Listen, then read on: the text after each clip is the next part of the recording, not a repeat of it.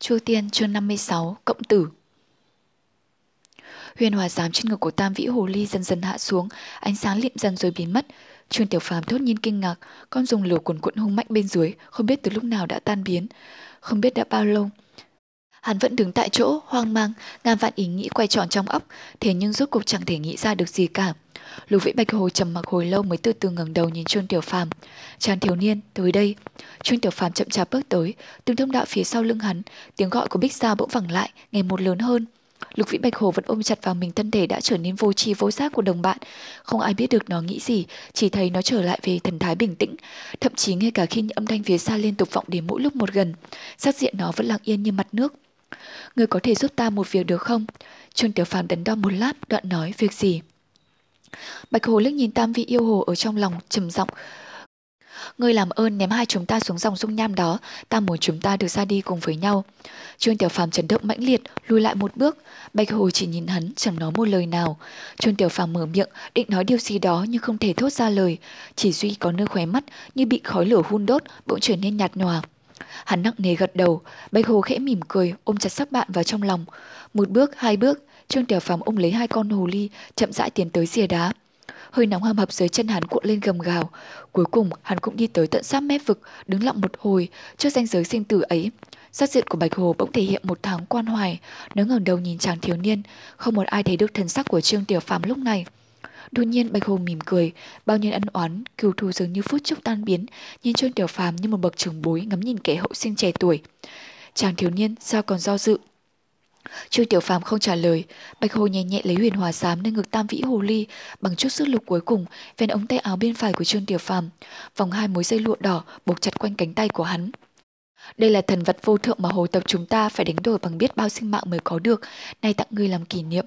Bạch Hồ cười khẽ, cùng lúc với thân thể rung lên bần bật một lần nữa, một vệt máu tươi xỉ ra nơi khóe miệng. Có điều, ngươi chờ bao giờ để người khác nhìn thấy. Thanh âm của nó yếu dần rồi tắt lịm. Trương Tiểu Phàm mím chặt môi, hít một hơi thật sâu, chậm chậm giơ cao cánh tay. Từ xa chỉ nghe một tiếng âm ỉ cực lớn, Bích Giao cùng với thạch đầu, theo sau là Lý Tuân và Yến Hồng, hai môn đệ của phần hương cốc, theo lối vào như điện chớp đã xuất hiện ở trên cành đá. Chỉ thấy Trương Tiểu Phàm nâng sát hai con hồ ly, tung xuống dòng sông nham rừng rực, Trương Tiểu Phàm đứng lặng trên mỏm đá, bất giác cảm thấy hoảng hốt, run run ngước nhìn thân hình hai con hồ ly bay tung trên không trung. Không biết gió từ đâu thổi đến, phất tung vạt áo của hắn. Trong ánh sáng mênh mông bập bùng, chỉ thấy người con gái nhu mị ấy bỗng như thoát khỏi lớp áo xiêm trần thế, hiển lộ chân thân là một con hồ ly bao đuôi, vô cùng mỹ lệ. Hai con hồ ly đẹp đẽ ấy tuy đã mất đi sinh mệnh của mình nhưng vẫn cuốn quýt lấy nhau, vụt lên trên không trung, rơi thẳng xuống dòng dung nham bên dưới. Chỉ nghe một tiếng u trầm, hai sinh linh ấy đã hòa vào biển lửa, vĩnh viễn tiêu tan chẳng còn dấu vết. Tiểu phàm, bách Gia bỗng thấy lo lắng, tiến lên phía trước gọi to, nhưng chàng thiếu niên trẻ tuổi lúc này chẳng nghe thấy gì nữa, chỉ ngây người đứng đó, bất động lặng im. Rồi hỏa long động, trở qua hắc đạch động tới om, cuối cùng cả bọn cũng đã trở lên mặt đất. Lúc này trời đã về sáng, mọi người ai nấy đều thở dài thườn thượt, kể là cả Lý Tuân và Yến Hồng. Coi sắc diện của hai người này cũng có phần mỏi mệt. Có thể thấy rằng tối qua cả bọn bốn người này liên thủy tuy đánh bại được đại hắc diệt nhưng cũng quả thật chẳng phải chuyện dễ dàng. Chỉ duy có Trương Tiểu Phàm chẳng biết vì sao vẫn giữ sự vẻ trầm mặc. Bích Giao đi bên không ngớt dịu dàng hỏi han nhưng hắn cũng chỉ một mực lắc đầu. Thấy vậy Lý Tuân vội vàng chạy đến bên Trương Tiểu Phàm vui vẻ nói Trương sư đệ mới qua được đại nạn, thoát khỏi tử linh uyên, việc này quả là đáng phải chúc mừng. Trương Tiểu Phàm miễn cưỡng nở một nụ cười, gật đầu đáp lễ, đa tạ Lý sư huynh. Giờ thì cả Yến Hồng cũng chạy lại, vẻ mặt thoải mái chẳng kém Lý Tuân, cười nói, Trương sư huynh, huynh thật có phúc lớn lập đó, gặp đại nạn như vậy mà không chết, chắc chắn sau này sẽ gặp nhiều may mắn.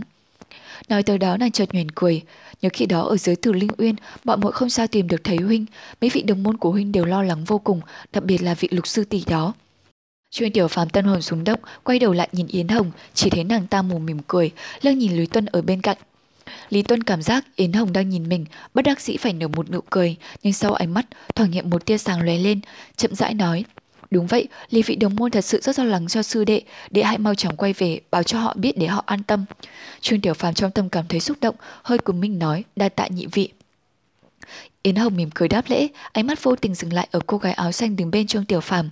Chỉ thấy nàng ta dung mạo rất xinh đẹp, nhưng nhất thời nét mặt có vẻ phiền muộn.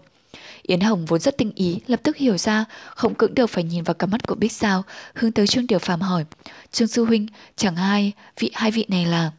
Trương Tiểu Phàm quay đầu nhìn Thạch Đầu, giới thiệu, ồ, vị này là Thạch Đầu, cũng dòng chính đạo tu nhân, là đệ tử của Đại Lực Tôn giả ở Kim Cương Môn. Thạch Đại ca, hai vị đây là đệ tử phần hương cốc, Lý Tuân Sư Huynh và Yến Hồng Sư Tỷ. Thạch đầu nghe vậy, lập tức cảm thấy kính nể. Người tu đạo trên thiên hạ đều biết, phần hương cốc danh tiếng lẫy lừng, quyết chẳng hề thua kém thanh vân môn. Bèn thi lễ, nhị vị quả thật là hân hạnh. Lý Tuân và Yến Hồng vội vàng khom mình đáp lễ. Yến Hồng mỉm cười nói, Thạch đại ca đạo hạnh quả rất cao thâm. Thạch đầu đỏ mặt, nhưng hắn vốn là người ngay thẳng, không tránh khỏi đắc ý lộ ra mặt cười nói, cô nương đã quá khen.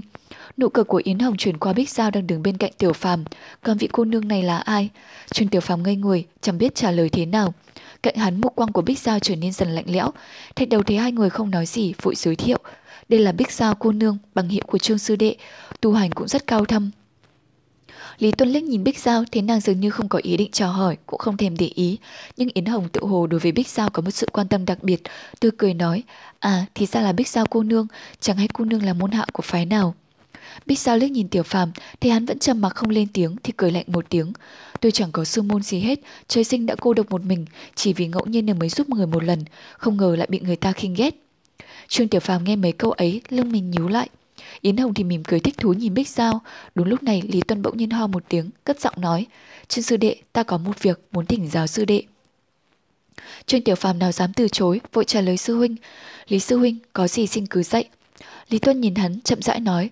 Trương sư đệ là người đầu tiên thâm nhập hỏa long động, không biết trong động ấy hoặc là giả trên mình yêu hồ có trông thấy một pháp bảo dạng một chiếc phòng nhỏ, ở giữa có một biểu tượng ngọn lửa, hai bên có dây lụa đỏ hay không? Trương Tiểu Phàm giật mình đính đót, chưa biết trả lời thế nào thì đã nghe thấy thạch đầu kêu lớn, có đấy, có đấy. Đêm hôm qua khi bọn tôi giao đầu với tam vị yêu hồ, có trông thấy nó sử dụng pháp bảo đó. Lý Tuân và Yến Hồng tức thì sắc mặt tỏ vẻ vui mừng, nhưng Yến Hồng tâm tư tinh tế hơn, ngay lập tức nhớ lại, quay qua Lý Tân nói. Vậy sao hôm qua khi chúng ta xuống đó, tam vị yêu hồ lại không sử dụng huyền hòa giám? Lý Tuân điềm tĩnh nói, nó có sử dụng huyền hòa giám để triệu tập hỏa long, chúng ta đã kháng cự lại đó thôi, huyền hòa giám chắc chắn phải ở trên người nó. Yến Hồng trầm ngâm gật đầu, Lý Tân quay qua người Trương Tiểu Phàm hỏi, Trương Sư Huệ, huyền hòa giám vốn là bảo vật quan trọng của môn phái chúng tôi, quan hệ rất lớn, không biết đệ có vô tình nhìn thấy nó không? Mọi người đều nhìn chăm chăm vào Trương Tiểu Phàm, Tiểu Phàm hít một hơi dài, im lặng trong thoáng chốc rồi mới trả lời, không có thấy.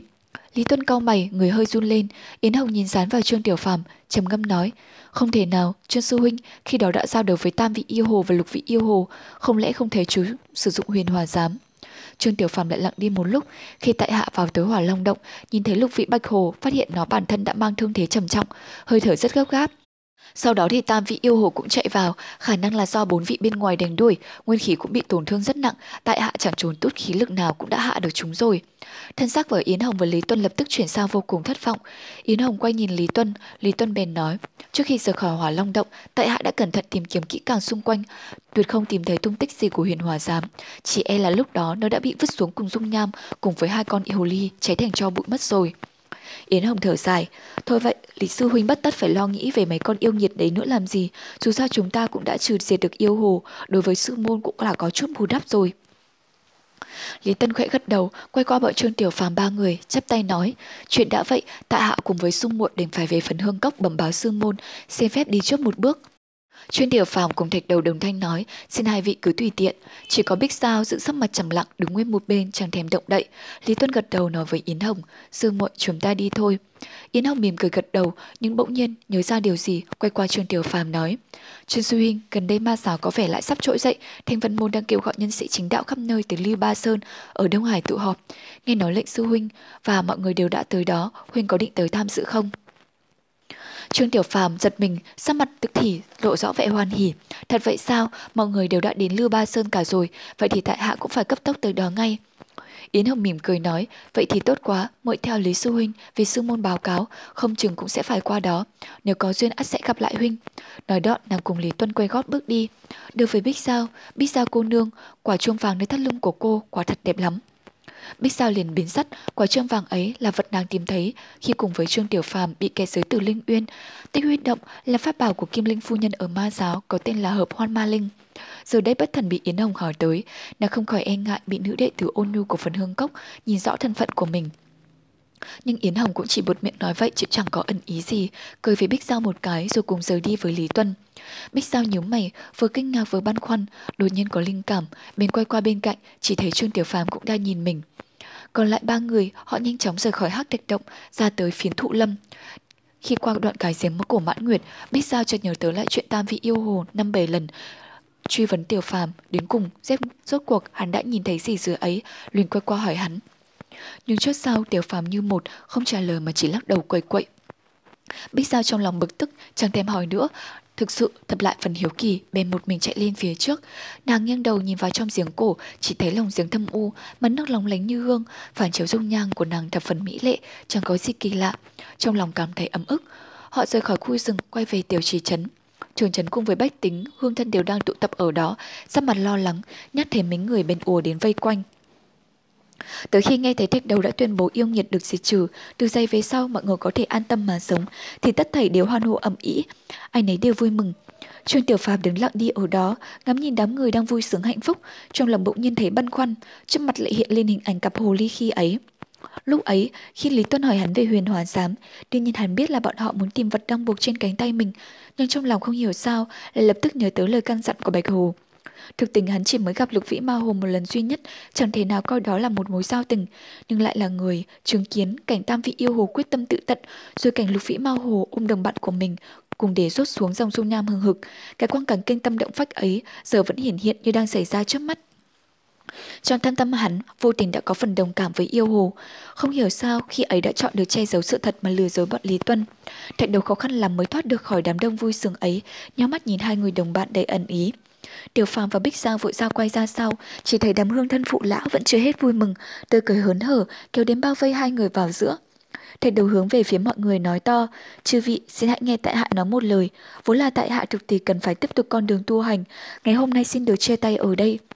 Còn chuyện gom góp ngân lượng để tạ ơn, tại hạ cũng như hai vị đồng bạn đây đều coi tiền bạc là vật ngoại thân, chẳng có giá trị gì, xin các vị hãy thu lại cho. Nói rồi, hắn nhanh chóng chạy lại bên Trương Tiểu Phàm, kéo tay nói nhỏ, "Chuồn mau." Đám hưng thân chỉ thấy ba người hô lên một tiếng, hóa thành ba đạo ánh sáng, thoát đã không thấy thân ảnh đâu nữa, thì tiếc nhớ mãi không thôi. Đám đông xuống lại bàn bạc gì đó hồi lâu mới từ từ giải tán. Bọn người đã chia tay ai về nhà nấy cả, trên phố bỗng nhiên xuất hiện một lão già và một bé gái, nhìn mãi theo hướng ba người vừa bay đi. Coi kỹ lại thì là thầy bói Chu Nhất Tiên và cháu gái Tiểu Hoàn. Chu Nhất Tiên cẩn thận quan sát xung quanh, thấy không có ai mới hạ giọng nói nhỏ với Tiểu Hoàn. Thật không thể ngờ là tam vị yêu hồ lại nắm giữ huyền hỏa giám, không biết là có được do may mắn hay là do ai đó truyền cho. Tiểu Hoàn tay cầm một bình kẹo hồ lô, đọc đường với mức mua hết một quan tiền, thưởng thức một cách khoái trá, miệng lùm bùng nói. Nếu pháp bảo đó có uy lực đúng như lời ông nói, làm sao tam vị yêu hồ lại để thua mấy người đó, còn ngờ rằng huyền hỏa giám, rốt cục cũng chỉ là hiệu danh vô thực mà thôi. Chú Nhất Tiên nhíu mày, không nghi ngờ gì nữa, đó quả đúng là thần vật có từ thời thượng cổ, huyền hòa giám. Có điều là tam vị yêu hù đó, đạo hạnh không đủ, không thể thi triển toàn bộ uy lực của huyền hòa giám. Hơn nữa đêm qua, còn mọc ở đâu ra thêm hai tên đệ tử phần hương cốc rất ư lợi hại, chỉ có thể trách số cô ta vừa không thoát khỏi được kiếp nạn này mà thôi. Tiểu hoàn lích nhìn ông nó, ông nói thử xem, rốt cuộc thì huyền hòa giám đã rơi vào tay ai. Chú Nhất Tiên nhún vai chán nản, tôi đoán đến chín phần là hai đệ tử phần hương cốc đó đã thu hồi lại pháp bảo của sư môn rồi. Thế là hết, ghét thật, ta vốn định mượn nó gió bẻ măng, tranh thủ kiếm lấy bài báo vật. Chẳng dè. Phu, tiểu hoàn nhổ cục kẹo nhân hồ lô bọc đường bắn phụt ra ngoài, đoạn nói, ra ra, vậy chúng ta đi đâu bây giờ? Chú Nhất tiền ngẫm nghĩ một lát rồi nói, ta mới nghe nói những nhân vật trong hai chi phái lớn của ma giáo đều đang lũ lượt kéo tới Đông Hải, chẳng rõ là vì lý do gì. Vừa rồi lại thấy ba người đó cũng khung ngữ pháp bảo về phía phương Đông, chỉ bằng chúng ta cũng theo họ xem sao nhé. Tiểu Hoàn cười thích thú nói, vậy chúng ta mau đi thôi, mà với ông cháu ta thì chẳng cần phải đi hướng nào cũng vậy cả thôi sao. Sau khi Trương Tiểu Phàm đi rồi, Tiểu Chỉ Trần khôi phục lại nhịp sống thường nhật, Hắc Thạch Động từ đó về sau cũng không thấy xuất hiện yêu quái hại người nữa. Chỉ có điều kỳ lạ là sau đó không ít lâu, trong khu rừng ngoài Hắc Thạch Động, không biết vì sao xuất hiện nhiều dã thú, có nhiều con hình thù kỳ dị, dân trong trấn chưa từng thấy bao giờ. Từ đó về sau, một số người từng vô ý là bước vào trong rừng, 10 người đến 9 là không thể quay trở ra. Nhưng cũng may là đám dã thú trong rừng cũng tuyệt đối không dám xuất hiện ở ngoài khu rừng ấy. Dân trong tiểu trừ chấn, từ khi phạm xá ra mấy câu chuyện này thì không ai dám bén mảng vào khu rừng đó nữa. Năm tháng qua dần, vùng ấy càng ngày càng trở nên hoang vắng, rất ít người cư ngụ, không ai còn nhớ rằng ngày xưa tại khu rừng ấy đã từng xảy ra những chuyện yêu ma quỷ dị. Cư dân tiểu trì trấn sau khi bọn Trương Tiểu Phàm đã bay đi rồi, vô cùng cảm kích ông ơn. Ngày sau bèn lập một tòa từ đường để tưởng nhớ các vị tiên nhân ở phía đông thị trấn là hướng mà bọn Trương Tiểu Phàm đã rời đi. Trong chính điện có tạc tượng thờ ba vị thần tiên. Ở giữa là một vị tiên cao lớn, hình dáng như kim cương. Hai bên là một vị tiên nam và tiên nữ, nữ thì khá xinh đẹp, còn nam thì dung mạo thập phần cổ quái. Trên tay cầm một chiếc gậy, hình dạng tương tự như cây thiêu hỏa côn. Nhiều năm về sau, hậu thế chẳng còn ai biết tới chuyện xảy ra ngày hôm đó, nhưng từ đường thờ ba vị tiên nhân ở tiểu trì trấn, hương tỏa vẫn vô cùng vượng thịnh. Tuy có nhiều giả thiết khả cứu khác nhau nhưng tự chung vẫn không ai lý giải nổi những ý nghĩa đích thực của việc thờ cúng này. Chỉ kết luận bừa là dân tiểu trì chấn thờ cúng thổ địa Bồ Tát quả thực quá sai lầm. Chỉ biết có phải là do nhiều năm thu nhận hương hỏa tích thành linh khí hay không, nhưng người dân vùng mỗi khi có chuyện tìm đến tiên nhân từ đường để cúng bái và cầu nguyện thì đều vô cùng linh nghiệm. Tiếng lành đồn xa, trong vòng bán kính 10 dặm, cư dân cả tám lần xung quanh đều đến đó để lễ bái. Người thì cầu xin tài lộc, kẻ lại cầu xin quan tước, phụ nữ thì cầu xin được sinh con trai, vô tình tất cả đều bái lạy tượng thạch đầu, coi như thần Phật. Không biết ba vị nhân chính của chúng ta biết được chuyện này thì sẽ có cảm tưởng thế nào? Chu Tiên chương 57 Sương Hợp Thành rồi tiểu chỉ trấn tiểu phàm bích giao thạch đầu bay về hướng đông qua một quãng đường cả ba dừng lại, Trạch Đầu mới quay hỏi Trương Tiểu Phàm, "Trung huynh đệ đệ định đi đâu?" Trương Tiểu Phàm ngần ngừ nói, các sư tỷ Yến Hồng trong phần hương động đều nói sư phụ muốn đến Lưu Ba Sơn ở Đông Hải, nên đệ định đến đó trước, còn huynh. Thạch đầu nghĩ ngợi một thôi rồi hùng hồn, thế thì huynh cũng đi, cho dù sư phụ gọi huynh đến chỉ để ngao du thiên hạ, tu thần đắc đạo, nhưng vừa hay nghe ma giáo lại đang định làm mưa làm gió, nên huynh lại càng phải đến giúp một tay. Hừ, bỗng nhiên một tiếng cười nhạt xen vào, tiếng cười của Bích Giao. Nàng lạnh lùng, được, rất có khí phách, nhưng các người có xem lại mình là ai chưa? Ta e là các người không những không hàng yêu diệt quái được, mà ngược lại còn bị lũ yêu ma đó thuần phục. Thạch đầu nghe xong đờ người ra không biết phải đáp thế nào, hắn quay đầu nhìn Trương Tiểu Phàm thì thấy Trương Tiểu Phàm cũng đang bối rối nhìn lại. Bích Sao lạnh lùng nói tiếp, các người cứ đợi đấy mà xem. Trương Thạch, hai người thì thật phần lung túng, nhưng Tiểu Phàm có đỡ hơn. Hắn đã từng có một thời gian sống cạnh Bích Giao nên ít nhiều có biết về tính cách của con người nàng, nên cũng không để tâm lắm. Nhưng đạch đầu thì khác, vốn là một nam nhân thẳng thắn bưu trực, nay đột nhiên bị Bích Giao đốc cho mấy câu. Hắn không khỏi vô cùng bức bối khó chịu, nhưng lại không nỡ nổi khùng với cô gái thướt tha xinh đẹp trước mặt, đánh ôm nỗi ấm ức trong lòng. Đột nhiên, hắn nghĩ đến lời dặn phải rời xa nữ sắc của sư phụ trước khi ra đi. Bởi trên đời này, khó hiểu nhất là đàn bà con gái, nhất là các cô gái mỹ miều xinh đẹp. Lời sư phụ hôm nào giờ mới thấy nhất nhất ứng nghiệm, sư phụ là quả anh minh sáng suốt. Tiểu Phàm nhìn thạch đầu thấy Hàm vẫn đang bần thần đứng đó không nói câu gì, cảm thấy hơi ái ngại. Hắn đâu biết thực ra thạch đầu đang nghĩ đến những lời sư phụ dạy, đang ca ngợi sư phụ anh minh thông hiểu về thế giới đàn bà, mà lại cho rằng thạch đầu đang bực tức vì những lời của Bích Giao mà thôi. Tiểu Phàm quay lại vẫn thấy vẻ mặt lạnh lùng của Bích Giao, bèn thở dài hỏi, thế cô định đi đâu? Bích Giao nhìn Tiểu Phàm hư một tiếng, đáp, ai khiến ngươi lo? Tiểu Phàm nghe vậy lại càng ấp úng không nói ra lời, nhưng trong lòng lại không lấy làm tức giận. Giờ đây, nếu một mình đến Lưu Ba Sơn trước thì dường như là cố tình chọc giận Bích Sao. Nàng tức giận là chuyện đương nhiên. Đúng lúc này, Thạch Đầu bước đến nhìn Tiểu Phàm với con mắt đồng tình, rồi giơ tay vỗ vỗ vào vai Tiểu Phàm, có vẻ rất thông cảm. Cả ngày hôm đó Tiểu Phàm và Thạch Đầu rốt cuộc vẫn không thể hỏi được Bích Sao định đi đâu. Từ lúc hai người bị Bích Sao đốt cho mấy câu thì không ai còn dám nói năng gì nữa. Cả ba cứ thế đi về hướng đông mà Bích Sao luôn đi trước hai người. Trên đường đi, Bích Giao chẳng nói chẳng rằng khiến Tiểu Phàm và Thạch Đầu bối rối khôn tả. Hai người đang nói chuyện vui vẻ, thấy Bích Giao lừa một cái thì lập tức hoặc là thả thấp giọng xuống hoặc là im bặt ngay. Cứ như vậy ba ngày liền, ba người mới đến một thành lớn, Sương Hợp Thành. Họ đi vào, Thạch Đầu và Tiểu Phàm hỏi thăm thì biết Sương Hợp Thành là trấn thành tương đối lớn, cách Đông Hải không xa. Từ đây đi về phía đông 400 dặm là đến bờ biển. Ba người đi trong thành thấy nhiều người ăn mặc giống người ở Trung Nguyên. Vốn dĩ những người ở đến đây phần lớn là thương nhân, họ chỉ trọ vài ngày rồi đi. Nhưng lạ lùng là lúc này có rất nhiều tu sĩ lại đi trên đường phố. Nhìn cách ăn mặc thì có vẻ không cùng một môn phái. Không biết có phải họ cũng muốn đến Đông Hải Lưu Ba Sơn hay không? Tiểu phàm thạch đầu định tìm một quán trọ nhỏ nghỉ qua đêm, sáng hôm sau sẽ đến Lưu Ba Sơn. Hai người bàn bạc xong, nhìn Bích Giao đang đứng bên cạnh, cứ ngỡ Bích Giao đã nghe thế hết, nhưng không ngờ nàng dường như không để ý gì, mà cứ đứng nhìn đoàn người đi lại trên phố. Thấy vậy, Tiểu Phàm thở một hơi, lấy dũng khí bước lên hỏi, Bích Giao cô nương, cô thấy thế có được không? Bích Giao giật mình. Tiểu Phàm thấy nàng hơi nhiều mây tần ngần, không có vẻ lạnh nhạt mà như đang nghĩ điều gì đó rồi hỏi lại. Cái gì? Hỏi xong, không chờ trả lời, nàng lại chớp mắt nhìn ra phía xa. Tiểu phàm nhìn theo, chỉ thấy một người đi lại tấp nập, trong đó có nhiều người ăn mặc kỳ quái, có vẻ như đều là các tu sĩ. Hắn không hiểu Bích Giao rốt cuộc đang nhìn cái gì. Bích Giao trầm lắng một chút rồi quay đầu lại, người vừa hỏi ta cái gì. Tiểu phàm nói với nàng việc tìm một nhà trọ nghỉ qua đêm, nhưng không thấy Bích Giao đáp lời, lại thấp giọng hỏi tiếp. Sau đây cô nương định làm gì? Cô không thể đi cùng đến gặp sư phụ tôi được. Tôi thấy trong thành này có rất nhiều tu sĩ chính phái. Nếu thân phận của cô bị bại lộ thì nguy hiểm vô cùng. Bích Giao biểu môi nhó Tiểu Phàm, ngươi lo cho sự an nguy của ta hay sợ ta liên lụy đến ngươi? Tiểu Phàm ngần người, đôi mắt trong giọt nước mắt đang nhìn hắn một cách nghi ngờ. Tiểu Phàm lại càng bối rối bội phần, Bích Giao bật cười rồi quay người bước đi, thạch đầu từ xa bước tới, có Bích Giao rồi hỏi Tiểu Phàm, thế nào cô ta nói sao?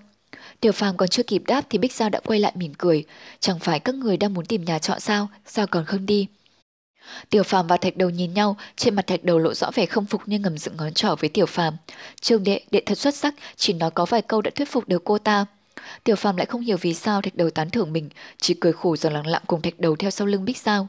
Có phải hắn đã xa vào mối quan hệ quá sâu sắc với người con gái ma giáo này hay không? Ý Tiểu Phàm và Thạch Đầu chỉ cần một quán trọ nhỏ nghỉ ngơi, không ngờ đi một lát thấy Bích Sao bước vào một khách sạn có tên là Hải Vân Lâu. Khách sạn này phải lớn hơn nhà trọ hai người định tìm ít nhất 15 lần. Tiểu Phàm Thạch Đầu ngang nhiên nhìn thấy thì đã thấy Bích Giao bước vào nên cũng đành bấm bụng bước theo. Tiểu Phàm quay sang hỏi Thạch Đầu, Thạch ca ca, huynh còn bà không, địa chỉ còn hai lượng. Nói đến đây, Tiểu Phàm bỗng dừng lại nghĩ đến ngay quyền bốn trượng bạc bị Chu Nhất Tiên lừa mất.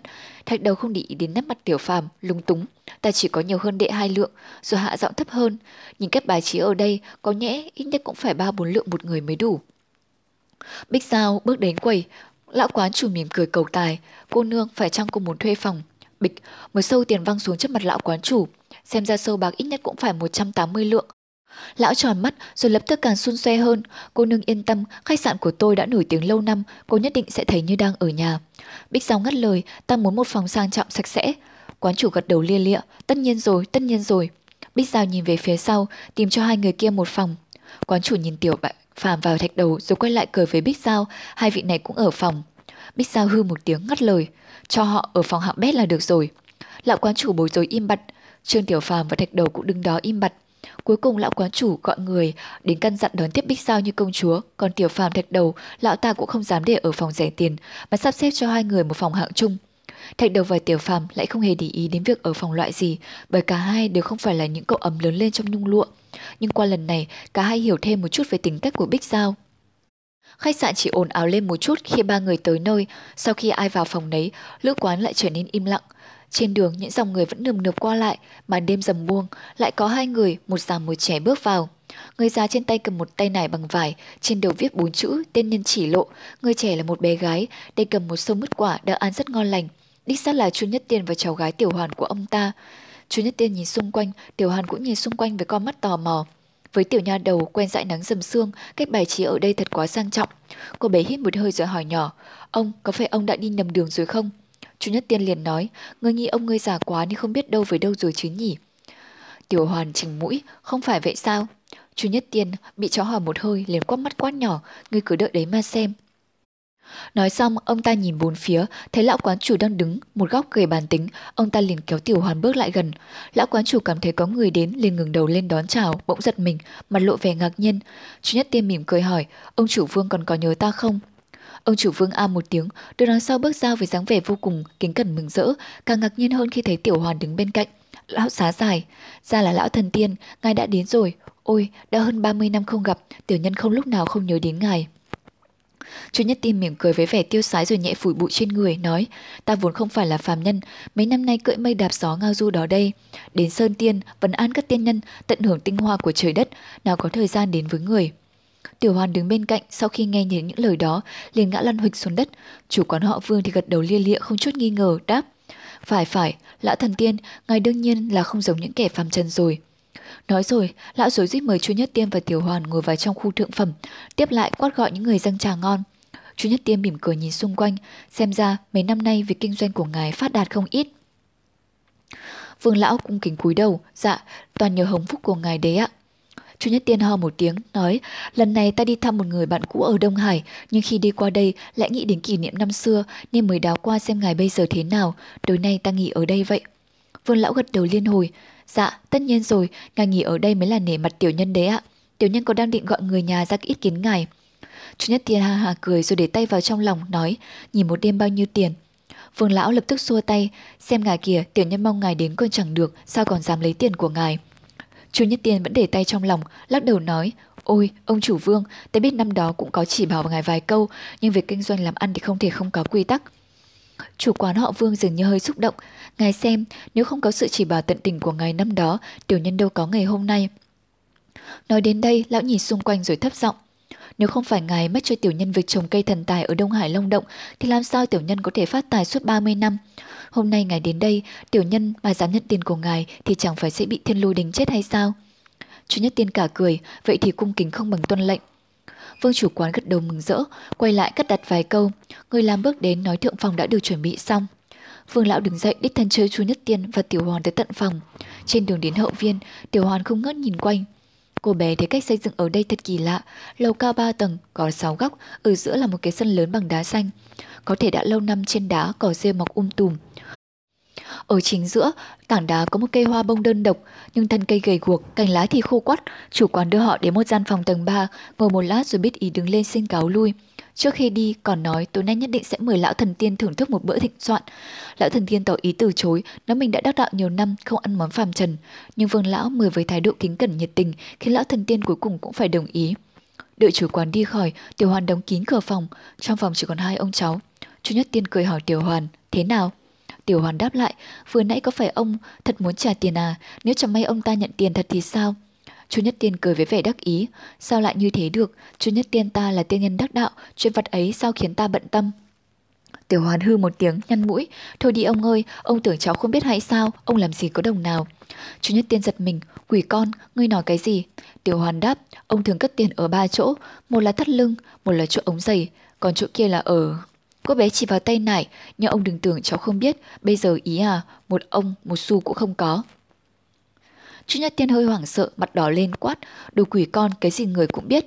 Tiểu Hoàn nghịch ngợm ngó Chu Nhất Tiên, ông à, có phải 30 năm trước, ông gạt lão ta cái gì phải không? Chu Nhất Tiên hơi cáu, nói láo, ta gạt hẳn cái gì? Tiểu Hoàn hư một tiếng rồi lại thùng thẳng. Thôi đi ông ơi, Long động Đông Hải là nơi bắt nguồn của biển lớn, là nơi linh thiêng của trời đất. Chỉ ẩn hiện dưới biển sâu, sao lại có thể ở nơi trần tục này được? Lời của ông chỉ lừa được một kẻ ngu ngốc như lão vương chủ quán này thôi. Chu Nhất Tiên bối rối cười rồi thở dài một tiếng với vẻ hơi bùi ngùi. Tiểu Hoàn nhíu mày hỏi, ông sao thế? Chu Nhất Tiên trầm mặc một lát khẽ nói, kỳ thực chuyện này có liên quan đến phụ thân ngươi. Tiểu Hoàn vội hỏi, phụ thân cháu, chẳng phải người mất đã hơn 10 năm nay rồi sao? Chú Nhất Tiên gật đầu, 30 năm trước khi cha cháu cũng chỉ nhỏ như cháu, bấy giờ ta đem cha cháu cùng đến hợp xương thành này. Cha cháu tuy nhỏ nhưng lại là một thiên tài về tướng số, khi đó khách sạn này mới chỉ là một quán trọ bình thường. Cha cháu nhìn thấy quán chủ họ Vương, liền nói ông ta là một người có tướng mạo tốt, chán rộng, khuôn mặt vuông nhưng không góc cạnh, đôi mắt to nhưng mày không cong. Người này cả đời bình an, càng về sau càng phát đạt, thế là ta Nói đến đây, chú Nhất Tiên cười tiếp rồi nói, thế là ta lỡ lúc, may ông ta hãy trồng một cây hoa bông trong long động Vân Hải, vận may nhất định sẽ tới, cho nên... Tiểu Hoàn nghe xong liền tiếc lời, cho nên ông ta làm theo lời ông rồi quả nhiên phát tài. Việc kinh doanh càng ngày càng tốt, liền cho rằng đó là nhờ những lời chỉ bảo của ông mà ra, đúng không ạ? Chú Nhất Tiên cười đắc ý. Tiểu Hòa nhìn ông một lát rồi nói, nhưng cháu vẫn không hiểu, long động Đông Hải mà ông chỉ cho ông ta rốt cuộc là ở chỗ nào. Chú Nhất Tiên cười, lại đây, nói rồi kéo Tiểu Hoàn ra chỗ cửa sổ chỉ, chính là chỗ kia. Tiểu Hoàn ngạc nhiên nhìn xuống chỗ cây hoa, bông khắc khổ, đang giờ sống giờ chết hỏi lại, chính là chỗ này ý à, sao cái cây kia cứ như chỉ muốn chết thế? Chủ Nhất Tiên cốc nhẹ vào đầu cháu gái, người đúng là cái cây cồng trên đá, sao có thể tươi tốt được. Tiểu Hoàn nghe xong lặng thinh, chú Nhất Tiên nhìn lên trời than, xem ra tối nay mưa to mất. Màn đêm buông xuống, mưa bắt đầu rơi, cảnh vật vô cùng tĩnh lặng. Bích Giao nghỉ tại thượng phòng ở tầng 3, còn Trương Tiểu Phàm và Thạch Đầu cùng ở dưới tầng 1. Thạch đầu ngáy khò khò như dung trời chuyển đất, tiểu phàm chán lại lật bên nọ bên kia, không sao ngủ được. Mãi hắn mới thở dài một tiếng, vùng dậy, khoác áo choàng, ngồi một lát trước cửa, rồi đứng lên bờ cửa bước ra. Đêm tối như mực, không thể thấy gì trước mắt. Bỗng có một ánh sáng không biết từ đâu dọi xuống khiến tiểu phàm nhìn theo tới chỗ sâu thẳm của sân lữ quán. Bóng cây hoa bông đứng sừng sững trong mưa, thấp thoáng rung rinh. Tiểu phàm ngẩng đầu nhìn trời rồi hít sâu một hơi. Bầu không khí trong lành cùng những hạt mưa nhỏ lạnh dường như tràn vào lồng ngực hắn. Tuy đứng ở trong hành lang, nhưng những hạt mưa li ti vẫn theo gió hắt vào mặt, tiểu phàm. Hắn quay lại cài cửa rồi bước ra ngoài hành lang. Đêm khuya gió vẫn rít từng cơn, mưa rơi tí tách, những giọt mưa từ trên bầu trời rớt xuống tấm đá xanh to trong sân lữ quán, bắn lên những thành bóng nước mờ ảo lung linh. Mưa tụ lại trên mái ngói, chảy dốc rách khe khẽ như những dòng suối nhỏ, khiến người ta có cảm giác như đang ở trong đậu sông vắng lặng. Trong đêm tối, không biết từ đâu vọng lại một tiếng thở dài. Gió thổi ào một cơn mưa, mưa bỗng nặng hạt, mù trời. Áo tiểu phàm bị mưa làm ướt mấy nơi, nhưng hắn không hề để ý, cứ đứng lặng yên nhìn về phía trước. Dưới gốc cây bông hiện ra một người cầm ô đứng lặng lẽ trong mưa, một đôi mắt rất trong như đang chớp chớp, như đang nghe thấy, đang cảm nhận được điều gì. Thiếu nữ nhẹ quay đầu nhìn về phía tiểu phàm, bầu trời bỗng như trầm xuống, mưa cũng lặng lại. Tiểu phàm và thiếu nữ lặng lẽ nhìn nhau không nói, mưa vẫn đang rơi, gió vẫn chưa ngừng. Chu Tiên, chương 58, ra khơi.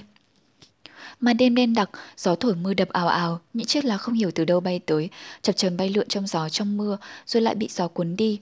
Đứng dưới tán ô xanh, quần áo của cô tung bay nhẹ nhẹ, một vài sợi tóc đen nhánh dính vào bên chiếc má trắng như tuyết của cô.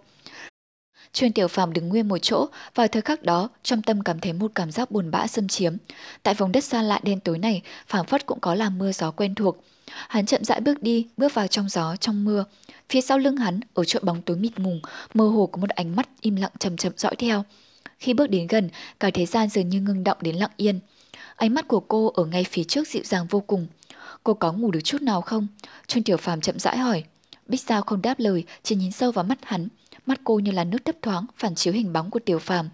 Nước mưa dần đậu lên người hắn, bám vào quần áo, động lại từng hạt nhỏ như thủy tinh lấp lánh, rồi tụ lại thành từng giọt, chảy trên mái tóc, trên mặt, từ từ rơi xuống. Người thì sao? Cô hỏi ngược lại, người có ngủ được chút nào không? Trương Tiểu Phàm trầm lặng rồi đáp, thạch đầu ngày to quá, ta không thể nào ngủ được. Bích Giao ngạc nhiên, sau đó khẽ cười khúc khích, ánh mắt chuyển động, long lanh ẩn chứa tia sáng mờ ảo rồi đột nhiên sáng rực lên.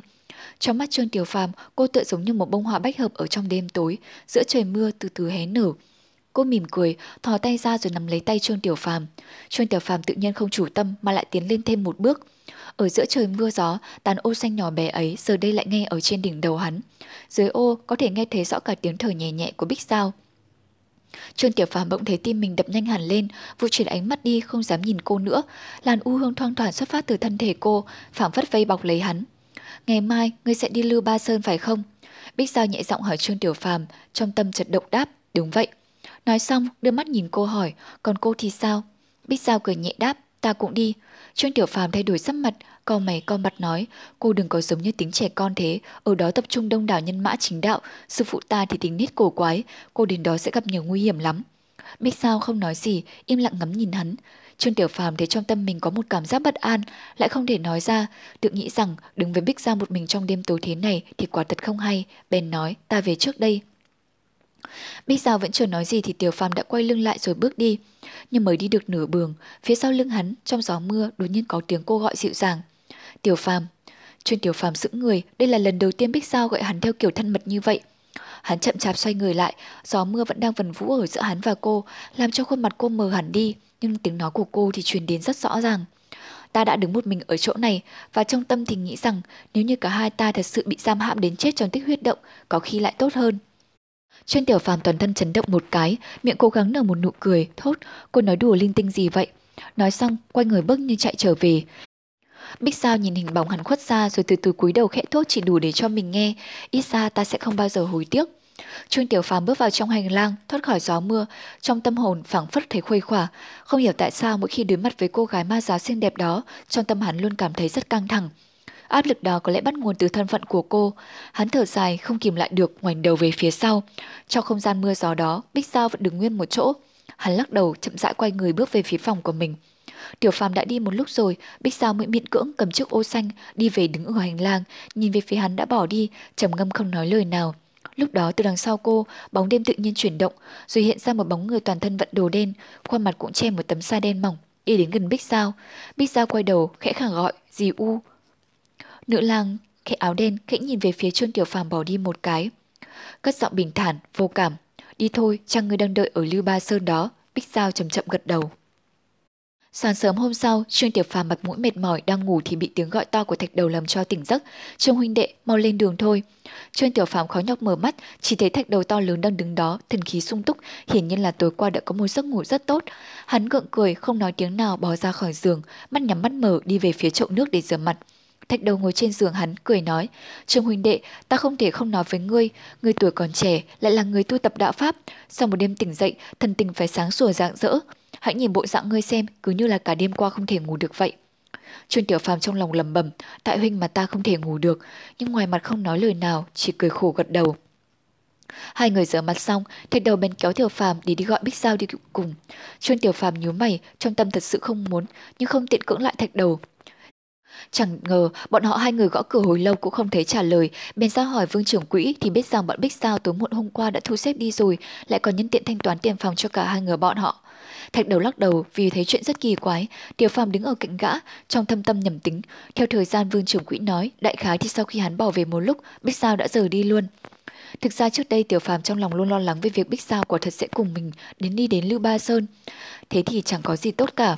Giờ cô đột nhiên bỏ đi, không nói một lời từ biệt, trong tâm hắn thực sự cảm thấy rất buồn bã. Thạch đầu đứng đó đang định quay đầu sang thương lượng với Tiểu Phàm xem sẽ làm gì. Đột nhiên Vương trưởng quỹ nhìn hắn hỏi, cảm phiền các hạ, hỏi đại danh có phải là thạch đầu hay không? Thạch đầu gật đầu đáp, đúng vậy, sao ông lại biết? Vương trưởng quỹ sắc mặt hoan hỉ, lấy từ trong quầy ra một phong thư nói, có một vị khách ghé đây gửi lại ban sáng, nói rằng đưa cho một vệ thân thể cao lớn tên gọi là thạch đầu, nhất định vị thạch đầu đó chính là ngài. Thạch đầu đón lấy lá thư xem, trên bì thư quả thật thấy đề tên hắn, bèn mở ra. Chuyên tiểu phàm lúc này đã khôi phục lại thần sắc bình thường, cũng ngó vào lá thư.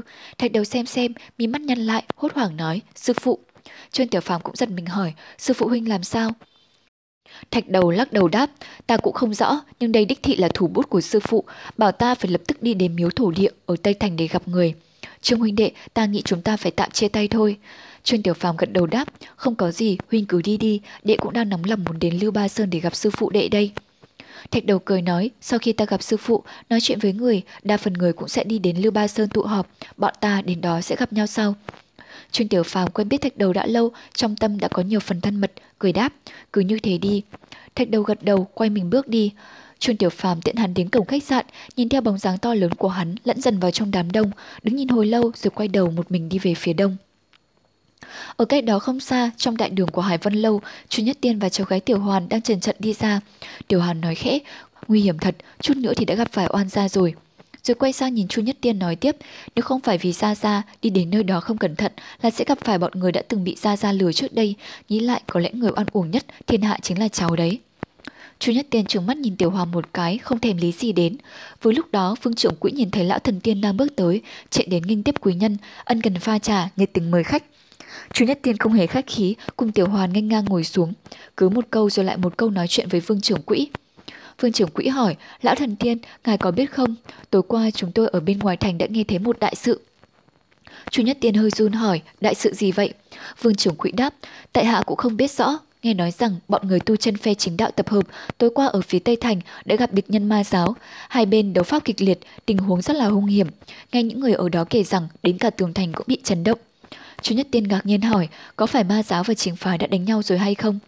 Vương trưởng quỹ nhún vai đáp, tin tức đều truyền ra từ buổi sớm, nhưng e có quá nửa là không tin được. Đoạn ra về quan tâm nói tiếp, lão thần tiên, những người chính đạo đều là bậc chân tu, nghe họ nói thì bọn ma giáo thông thường cũng không tìm đến bình dân bách tính như chúng tôi đâu. Nhưng ngài là người đạo hạnh cao thâm, nếu như có người thỉnh cầu ngài ra tay trừng trị ma giáo thì ngài nhất định phải cẩn thận đấy. Phụt, Tiểu Hoàn đang uống trà, nghe nói vậy không nhịn được, phun luôn cả ra.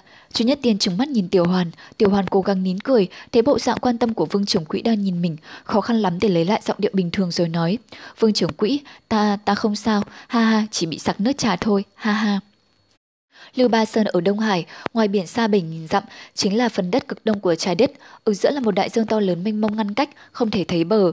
Ở chỗ xa xôi như vậy, nguyên ngày xưa chẳng có bóng người, nhưng từ sau khi bọn chuyên tiểu phàm tiếp nhận không tang sơn, nhân sĩ ma giáo tự nhiên từ mọi chỗ xuất hiện, chỉ trong một thời gian ngắn đã có 10 nhân sĩ chính đạo bị ma giáo tiêu diệt, chấn động thiên hạ.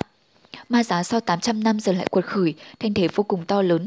Thanh Văn Môn, Thiên Âm Tự và Phần Hương Cốc lập tức tự họp các môn phái chính đạo, cấp tốc thương nghị.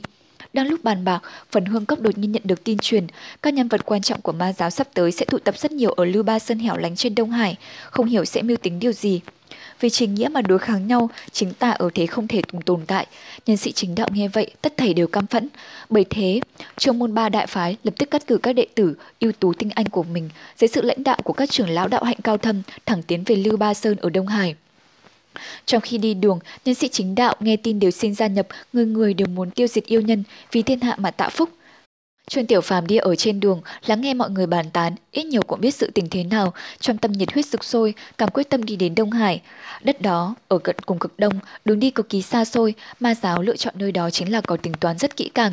Trung Nguyên là nơi đất rộng người đông, ba đại môn phái bám rễ lâu đời, chưa chắc đã muốn đi đến nơi hoang đảo xa xôi làm gì. Chỉ là không tính được rằng bây giờ chính đạo đang thịnh, nhân sĩ chính đạo đều là người có lòng vì nghĩa, nhìn xa trông rộng, ngay lập tức đi tiêu diệt để sao không phải lo lắng. Lúc ở trên đường, Trương Tiểu Phàm vô cùng sốt ruột. Ngoài những lúc nghỉ, hắn đều dùng tiêu hỏa côn ngự không bay đi. Ước chừng sau hai ngày đã ra đến biển, mới đầu thì còn hay nhìn thấy các hòn đảo nhỏ, đến khi đi được 10 ngày, chỉ còn nhìn thấy mỗi biển trời xanh biếc, mây trắng bồng bềnh trên cao. Đã một ngày một đêm rồi mà Tiểu Phàm vẫn không ngừng bay, biển lớn xanh ngắt một màu, sóng nhỏ trải dài mênh mông bát ngát, ánh sáng phản chiếu lấp lánh, tựa như mỹ lệ bảo ngọc, xa tít tắp chẳng nhìn thấy bóng dáng một hòn đảo nào cả. Trương Tiểu Phàm ở giữa không trung có ý sợ hãi, gió biển lạnh ngắt phà vào mặt. Trong tâm tâm lo lắng suy nghĩ, đến hôm nay hắn đã ra biển được 10 ngày, đã một ngày hai đêm liên tiếp không nhìn thấy một hòn đảo nào để nghỉ ngơi, lòng nghĩ tự nhiên không ngờ bị lạc ở cái biển mênh mông vô bờ này. Lại qua một ngày nữa, ăn gió nằm xương, chẳng thấy đích đâu, ngự không phi hành đảo, mắt qua lại nhìn ngó ngó. Trong tâm hắn thật sự hoảng sợ, Hắn cúi đầu, nhìn xuống biển xanh thăm thẳm ở dưới chân, miệng không kìm được một nụ cười khổ. Chính lúc không biết phải làm thế nào ấy, Trương Tiểu Phàm chợt nghe thấy một tiếng chim kêu ở phía trước mặt. Hắn nhìn lên thì đấy là một con chim hải âu trắng muốt đang xẻ cánh banh từ dưới biển lên trên cao. Trương Tiểu Phàm trong tâm chật động, hồi mới ra biển, vẫn hay gặp chim biển gần lần ở đảo. Nếu ở quá xa bờ, chim biển sức yếu không thể bay đến được, không ngờ tại chỗ biển sâu thẳm thế này lại có thể nhìn thấy chim hải âu, xung quanh chắc chắn thế nào cũng có một cái đảo ở gần. Vừa nghĩ đến đó, Trương Tiểu Phàm ngay lập tức phấn chấn, không chút chậm trễ, bay về phía chú chim Hải Âu. Biển rộng mênh mông, bát ngát, không bờ, xa xa lại là một đường thẳng tắp, biển trời như hòa và làm một, đẹp như thơ như họa. Ngự không phi hành ở chỗ thế gian trời đất này, trong tâm tự nhiên có một cảm giác thành thơi, tâm hồn phóng khoáng, dường như cả người và đất trời hòa làm một, bay về phía trước được hơn nửa giờ, quả nhiên nhìn thấy đằng xa xuất hiện một hòn đảo nhỏ. Nhìn từ trên cao xuống, cả hòn đảo xanh ngắt rạng rỡ, cây mọc xum xuê. Xung quanh đảo là nước biển trong xanh bao bọc, như thủy tinh trong suốt, chính thức là lam ngọc ở trên mặt biển khơi. Trương Tiểu Phàm ngự không đã lâu, cả người đều cảm thấy mỏi mệt, lập tức ngự thiêu hỏa côn hạ xuống, lại ở trên đảo nghỉ ngơi. Đi bước đầu tiên trên mặt đất, Tiểu Phàm ngắm nhìn bốn phía xung quanh, thấy rằng ở trên mặt đất, cảnh sắc so với ngắm nhìn từ trên cao không hẳn như nhau, vẻ đẹp càng thêm rõ ràng hơn. Những con sóng nhỏ trong vắt vỗ lên bờ cát trắng tinh khiết. Ngay gần bờ có rất nhiều cây mà ở đất liền không thấy, cao vút thẳng đứng, không có cành, hướng thẳng lên trời. Chính giữa xòe ra vài tàu lá thật to, ngay bên dưới kết mỗi chùm quả to cỡ đầu đứa trẻ nhỏ. Dần sâu vào trong tâm đảo, ngoài lại cây cao cao vừa kể, còn có rất nhiều loài cây nhỏ xanh tốt rậm rạp. Cây lá ken chặt, ngóc mắt không có thể nhìn vào được bên trong, xem ra ở đây hàng nghìn năm rồi, chưa có người nào lai vãng. Trên đỉnh đầu, hải âu xoay cánh kêu hót quay liệng, gió biển thổi nhẹ nhẹ, trong mát sảng khoái. Trương Tiểu Phàm hít thở thật sâu, ở nơi cô tịch hoang vắng này, cảm giác mệt mỏi ập đến, ngó nhìn tả hữu, thấy đúng là một mảnh đất kỳ dị, bèn tìm một chỗ sạch sẽ rồi để nguyên quần áo nằm xuống, chẳng mấy chốc đã chìm vào giấc ngủ say. Không gian tỏa hương cũng chìm vào giấc ngủ, hải đảo tĩnh mịch, ngoại trừ tiếng sóng thủy triều rì rào, không có một âm thanh nào khác lạ. Hiển nhiên là xung quanh chẳng có ai quấy rầy cả. Trương Tiểu Phàm ngủ đến tận khi mặt trời lặn thì mới thức giấc. Vương vai đứng dậy, hắn nhàn rỗi, đi dạo dọc theo bờ biển trên cao. Mở mắt nhìn ra xa, chứng kiến cảnh hoàng hôn trên biển so với cảnh sấp ban ngày quả là có sự khác biệt. Mặt trời đỏ ối xa xa, tại chân trời phía tây, ánh hồng của các đám mây hòa vào trong dòng nước, dáng mây chuyển động, hình dáng kỳ lạ, biến hóa vô thường. Gió biển trên mặt nước thổi nhẹ từ phía trước mặt, Trương Tiểu Phàm tự nhiên thấy trong lòng rộng mở, vươn ngực, hít hơi thật sâu. Một cảm giác hạnh phúc tràn ngập trong tâm hồn hắn. Ở nơi đào nguyên đẹp đẽ thế này, cả người bỗng trở nên thư thái dễ chịu. Vào lúc đó, hắn bỗng mơ tưởng nếu được sống ở một nơi thanh tịnh đẹp đẽ này, hàng ngày bầu bạn với sư tỷ, cùng ngắm nhìn cảnh tịch dương huy hoàng, cuộc đời sinh ra quả thật không bị uổng phí. Vừa nghĩ đến Điền Linh Nhi, Trương Tiểu Phàm trong lòng lại thấy nóng lên. Từ lúc hạ sơ đến giờ, tính ra đã hơn một tháng. Từ khi gia nhập Thanh Vân Môn, chưa bao giờ hắn phải xa sư tỷ lâu như vậy. Giờ đây ở trên đảo hoang thanh tĩnh này, hắn nghĩ đến khả năng có thể sư tỷ cũng đang ở một hòn đảo nó gần đây. Trong tâm bỗng nhiên muốn được khởi hành ngay lập tức, tâm hồn không thể giữ bình tĩnh được. Đứng một lớp lâu, tâm tình sao động, bất định của hắn mới dịu xuống, bỗng nghe thấy tiếng tiếng ục ục từ trong bụng sôi lên. Chu Tiểu Phàm cười khổ, từ hồi bị giam hạn khốn khổ trong tích huyết động ở không tan sơn đến nay, hắn tự nhiên đặc biệt hay thấy đói. Cũng may là trên người hắn đã có sẵn lương thực đủ dùng, chỉ có nước ngọt thì không còn nhiều lắm. Trương Tiểu Phàm nhìn ra bốn phía, Cuối cùng, Mục Quang cũng đã nhìn thấy cái quả to ở trên loại cây thẳng đứng cao phút đằng kia, cất mình bay lên, lấy vài quả xuống. Không thể ngờ rằng vỏ mấy quả này lại cực kỳ rắn chắc. Cuối cùng, Tiểu Phàm phải dùng nến đá đập đến hơn chục cái mới chịu vỡ ra, từ bên trong một dòng nước tinh khiết chảy ra. Trương Tiểu Phàm vô cùng hoan hỉ, cho một quả lên miệng uống, cứ nghĩ rằng nó sẽ có vị chua, chát chát, nhưng hóa ra lại mùi vị lại rất ngon ngọt, không ngờ đây lại là một quả ngon đến như vậy. Có loại quả tự nhiên ngon lành đó, Trương Tiểu Phàm sung sướng dễ chịu ăn no nê một bữa, mắt nhìn ra thấy trong trời dần dần tối, định bụng rằng sáng mai sẽ lên đường thật sớm. Bầu trời tối dần, gió biển mơn man vớt ve cơ thể cũng thấy lạnh lạnh. Trương Tiểu Phàm nhăn mày nhăn mặt đi về phía rừng cây, nhưng rồi lưỡng lự cuối cùng lại không đi nữa, tìm một chỗ bãi biển khuất gió rồi nằm xuống nghỉ ngơi.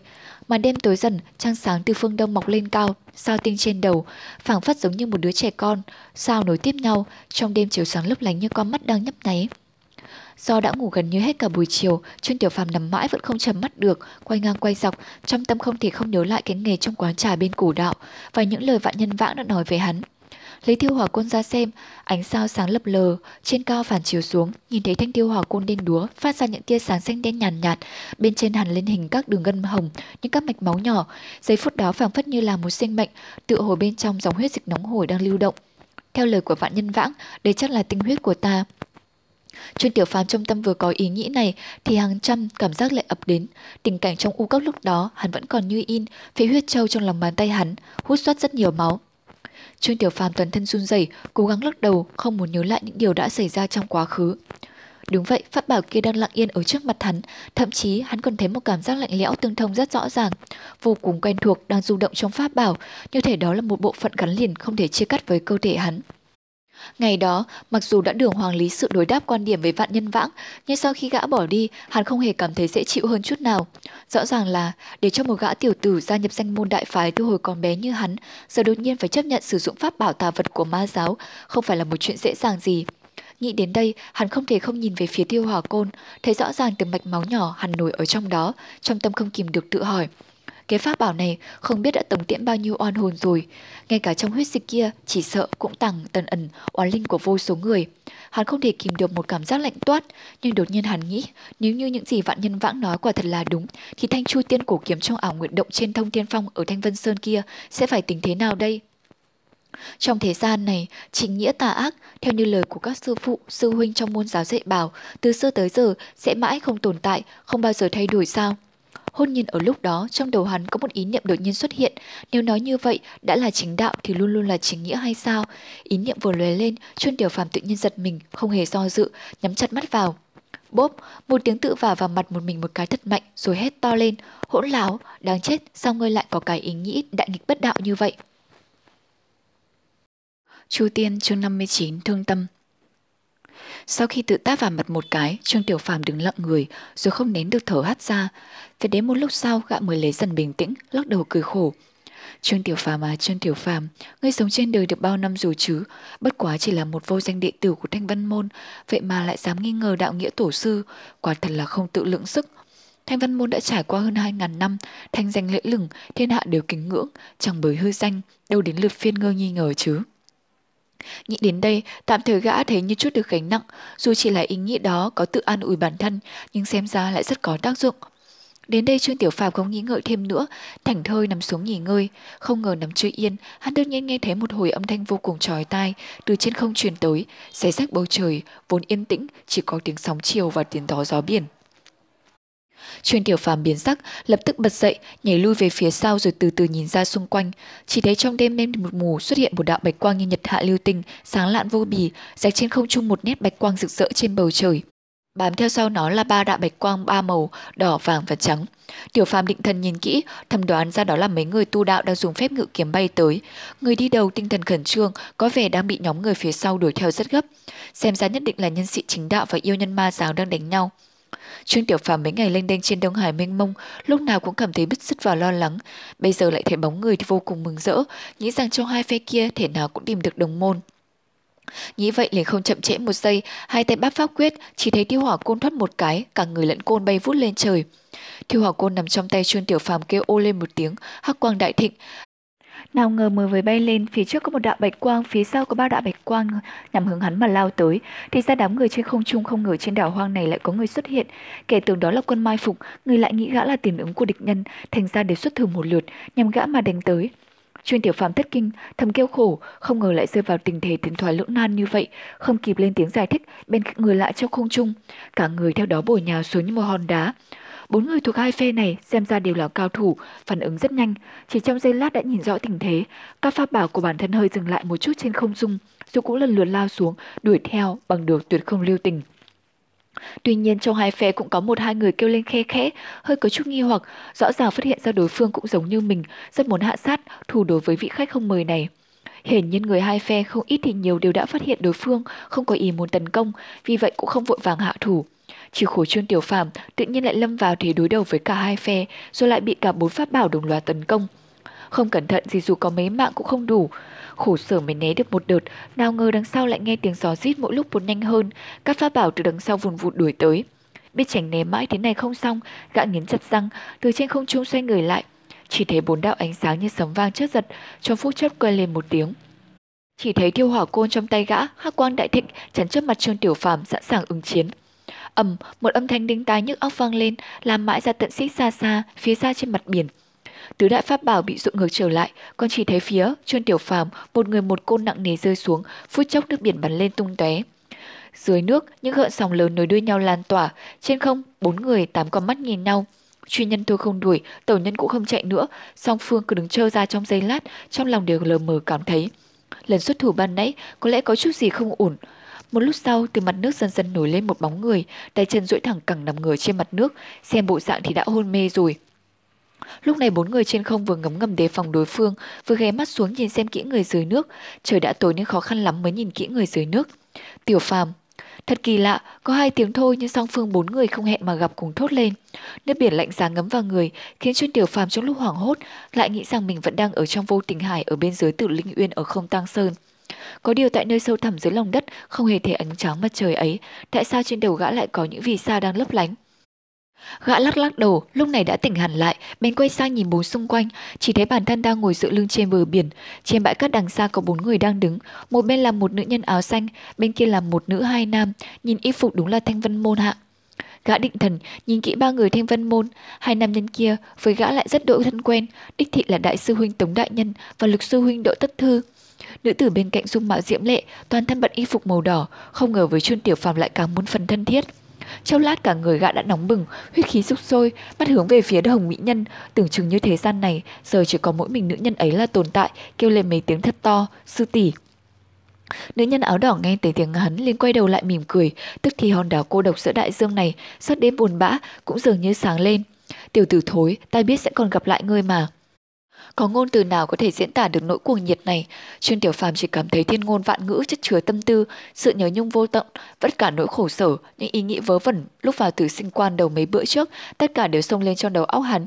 Nhìn nữ nhân xinh đẹp ở trước mặt đang tươi cười, không hiểu sao trong lòng bỗng dưng cảm thấy chua xót, hai hàng lệ lã chã tuôn rơi. Sư tỷ, hình bóng con người này đã in dấu trong đầu hắn từ lâu lắm rồi. Hôm nay hình bóng đó lại thực sự đột nhiên xuất hiện ngay trước mắt hắn. Bây giờ trước mắt hắn chỉ có mình sư tỷ mà thôi. Đột nhiên, một thanh âm cất ngang dòng suy nghĩ của gã, xem ra người nói đang thập phần tức giận. Chuyên tiểu phàm, tên tiểu tử chết tiệt kia, trong mắt ngươi chỉ có bọn họ thôi sao? Không những chuyên tiểu phàm mà cả ba người bọn Điền Linh Nhi cũng đều giật mình. Chuyên tiểu phàm nhìn về thế thanh âm vừa phát ra, đứng trơ ra như tượng gỗ. Chỉ thấy bên trên thiên thượng đầy sao, dưới đất ánh trăng đậm nước, văng vặc lặng lùng. Tất cả ánh sáng phản chiếu một nữ nhân đang đứng trên bãi cát cô độc giữa đại dương. Nữ nhân áo xanh ấy có mắt sáng long lanh, sóng mắt xô lên dữ dội, chừng như có vài phần bi phẫn, chẳng phải là Bích Giao thì ai. Gã bỗng dưng cảm thấy vô cùng khó xử, nhất thời không nghĩ nên lời, chỉ lắp bắp. Cô, sao cô lại ở đây? Bích Giao dường như vẫn còn giận gã, lờ đi không trả lời, nhãn quang nhằm vào Điền Linh Nhi nhìn không chớp mắt. Thấy Điền Linh Nhi quả nhiên là dung mạo thanh lệ, từ sắc xuất chúng, không hiểu tại sao tự dưng trong lòng lại dấy lên một nỗi ghen tị vô cớ.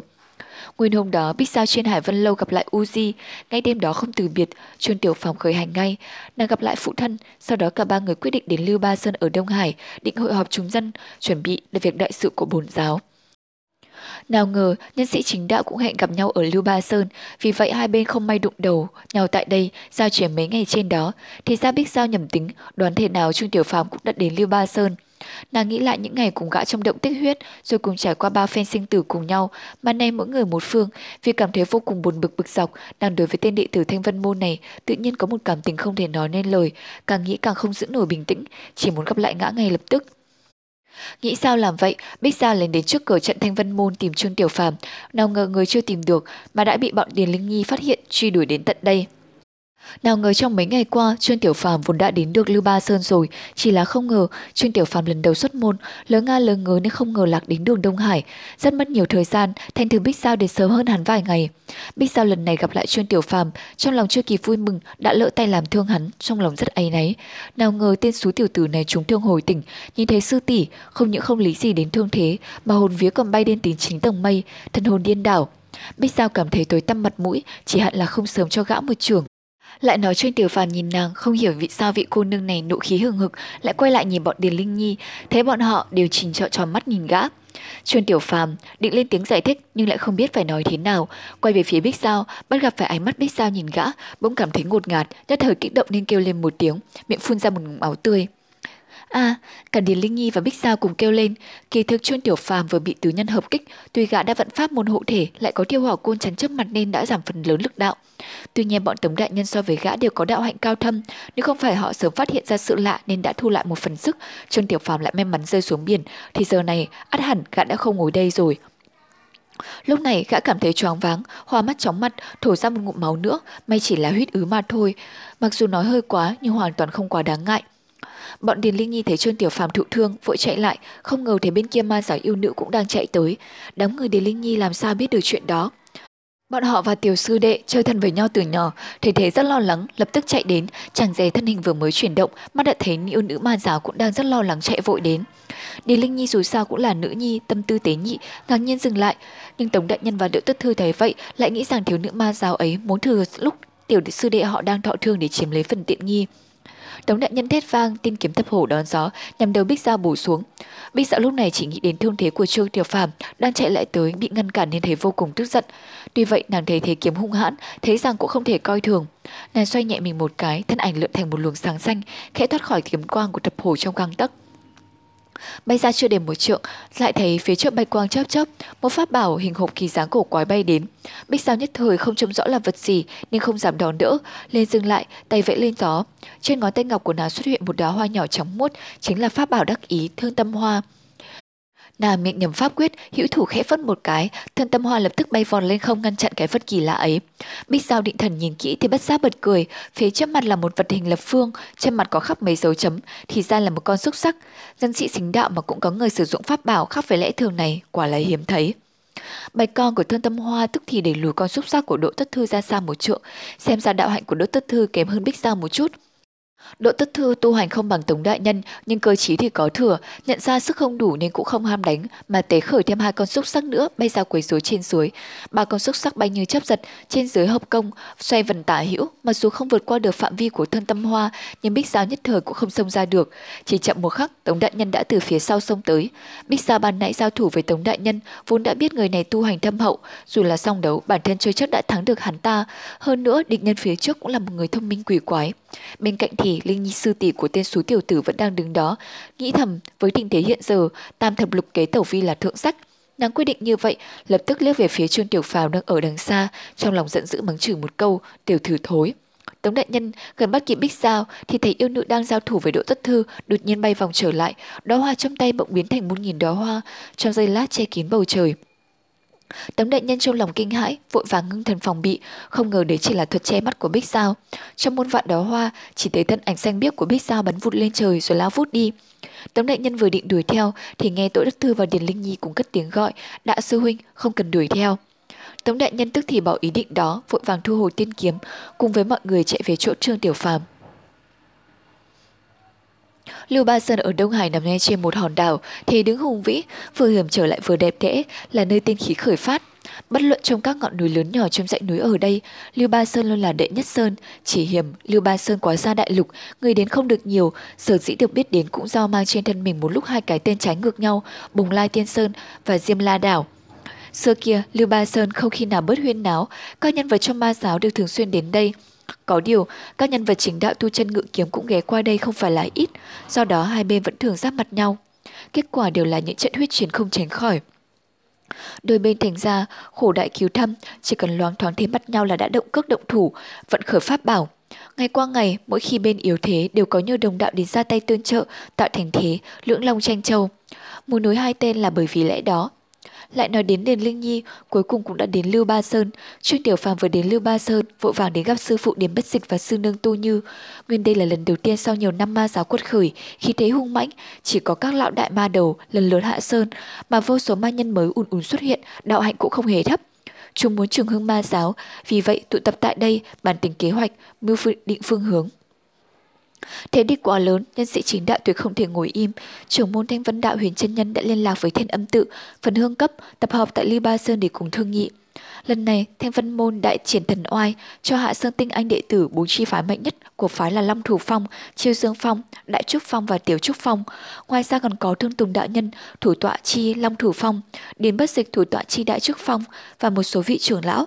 Tất cả cùng với phần hương cốc, thiên âm tự và một số vị tu chân giải rác khắp nơi cùng nhằm hướng Lưu Ba Sơn mà đi tới. Lại nói điềm bất dịch gặp lại Trương Tiểu Phàm, mặc dù thần sắc có chút vui mừng, nhưng lão vẫn giữ được phong thái nghiêm nghị. Sư nương tu như của gã thì khác, bà lộ rõ vẻ hân hoan, kéo Trương Tiểu Phàm ngồi xuống, hỏi chuyện mãi không rời. Trương Tiểu Phàm trong lòng vô cùng cảm kích, kiên nhẫn ngồi kể hết sự tình. Tuy nhiên những chuyện liên quan đến Bích Giao, đến chuyện ở Tây Huyết Động, gã đều giấu kỹ, chỉ nói trong Tử Linh Uyên nhờ may mắn tìm được bí lộ mà thoát chết. Mọi người nghe vậy đều cảm thán, cho rằng đúng là gã trong cái chết tìm được đường sống. Theo như bọn Tống Đại Nhân, Hà Đại Trí, Đỗ Tất Thư và Điền Linh Nhi nói lại, Trương Tiểu Phàm được biết hôm đó tại vạn bức cổ quật trong bọn 8 người thì thiên âm tự pháp tướng phát hiện phần hương cốc Lý Tuân Yến Hồng đều được an toàn. Tề Hạo và Tăng Thư Thư tuy có bị thương nhưng cũng không có nguy hại gì, chỉ có gã và Lục Tuyết Kỳ là thập phần nguy hiểm. Hôm đó hai người bị trúng thương rơi xuống từ Linh Uyên, phải đối phó với đám vong linh, ngoài ra còn gặp phải ma thú thượng cổ, hắc hủy thuyền xà.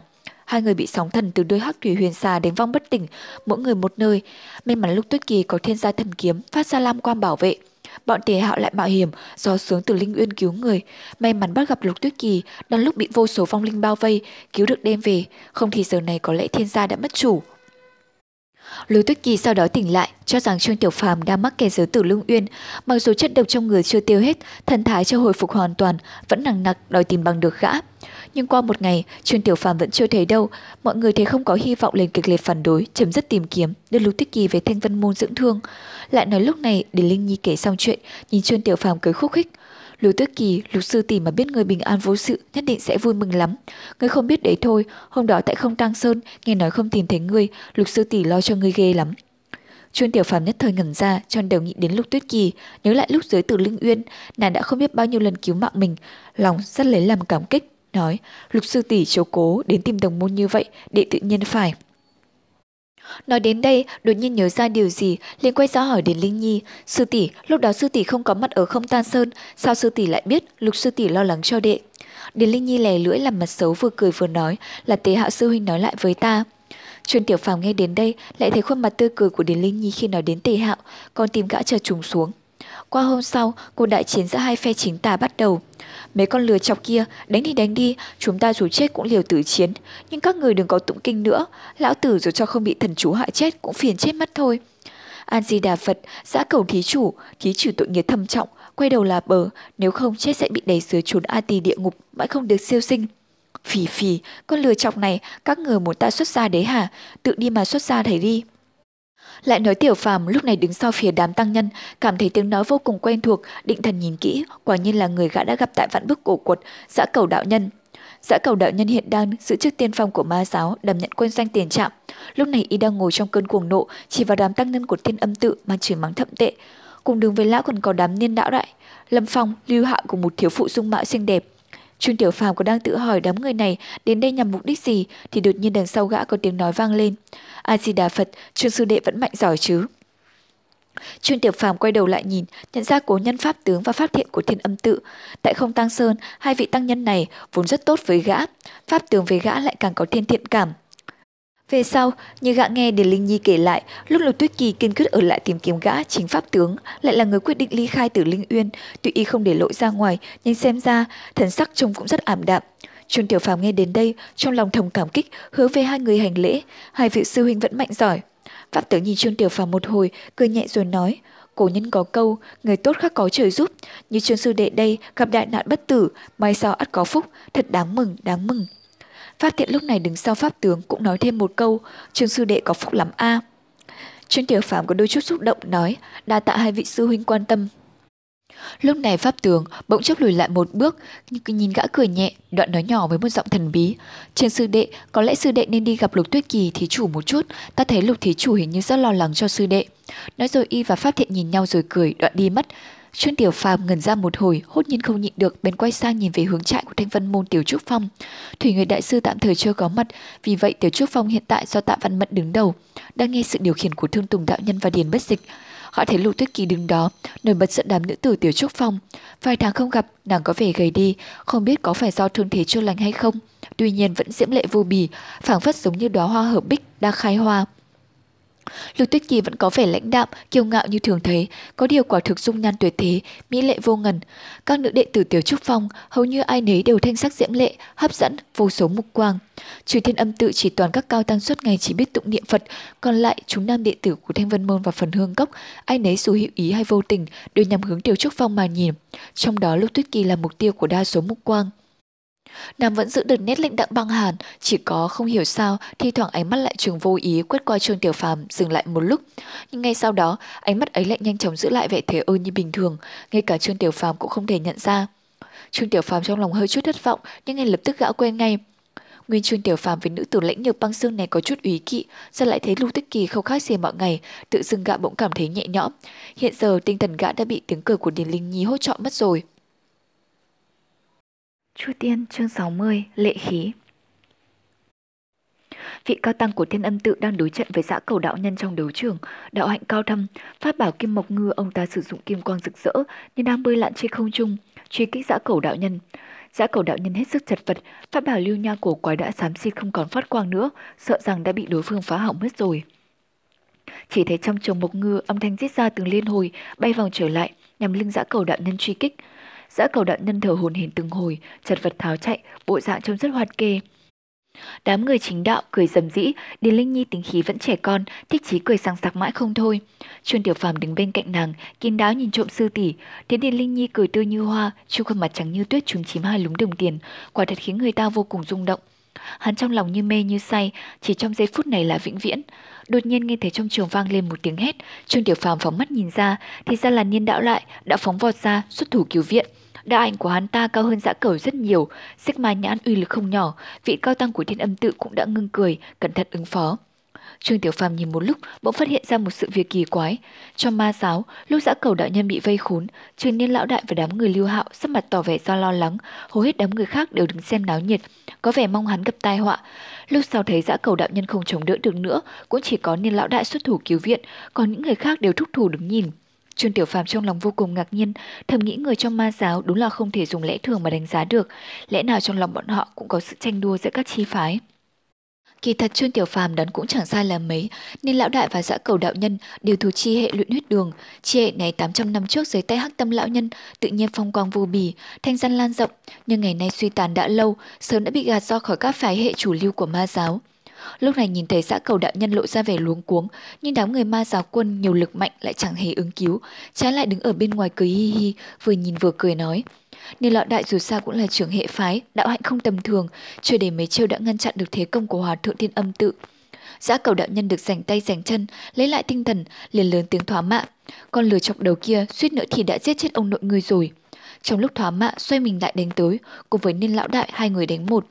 Đám người chính đạo la hết om sòm, xua tay đua nhau thỏa mạ. Mà giả yêu nhân hết sức vô sỉ. Trong tiếng chỉ trích, Trương Tiểu Phàm chợt cảm thấy bên cạnh mình có tiếng gió rít lên, giật bắn cả mình. Thì ra là Điền Linh Nhi không chịu đứng yên, đã lao vọt ra. Hổ phách chôn lăng giáng quang lên từng cơn, bao lấy thân ảnh yêu kiều của nàng, bay vút lên không. Yêu nhân vô sỉ, ý đông hiếp cô, Pháp Trung Đại Sư ta đến giúp ngài. Đến Ninh Nhi hét lên, Trương Tiểu Phàm lúc này mới biết vị tăng nhân trong đấu trường tên là Pháp Trung, nghe tên hình như cùng với một thứ bậc với bọn Pháp tướng Pháp Thiện. Nhưng trong tuổi tác thì già hơn hai người kia nhiều, chỉ thấy trong trường Pháp Trung nhìn Điền Linh Nhi nhảy đến, sướng lên một câu Phật hiệu nói, đa tạ thí chủ. Pháp Trung nói xong tay phất lên, mộc ngưng màu vàng trên không trung lập tức lao đến niên lão đại, cuốn lấy hắn ta, khiến hắn ta giạt qua một bên. Điền Linh Nhi thuận thế liền tiến sát đến dã cầu đạo nhân. Người tinh mắt để ý sẽ thấy, Pháp Trung thấy Điền Linh Nhi còn trẻ nên nhường tên dã cầu đạo hạnh còn non kém cho nàng. Trương Tiểu Phàm bất lực nhìn Điền Linh Nhi đối với dã cầu, trong lòng lo lắng không yên. Vừa định cũng la ra giúp đỡ, đột nhiên đầu vai bị người ta ấn xuống. Nhìn sang thì là đại sư huynh Tống Đại Nhân.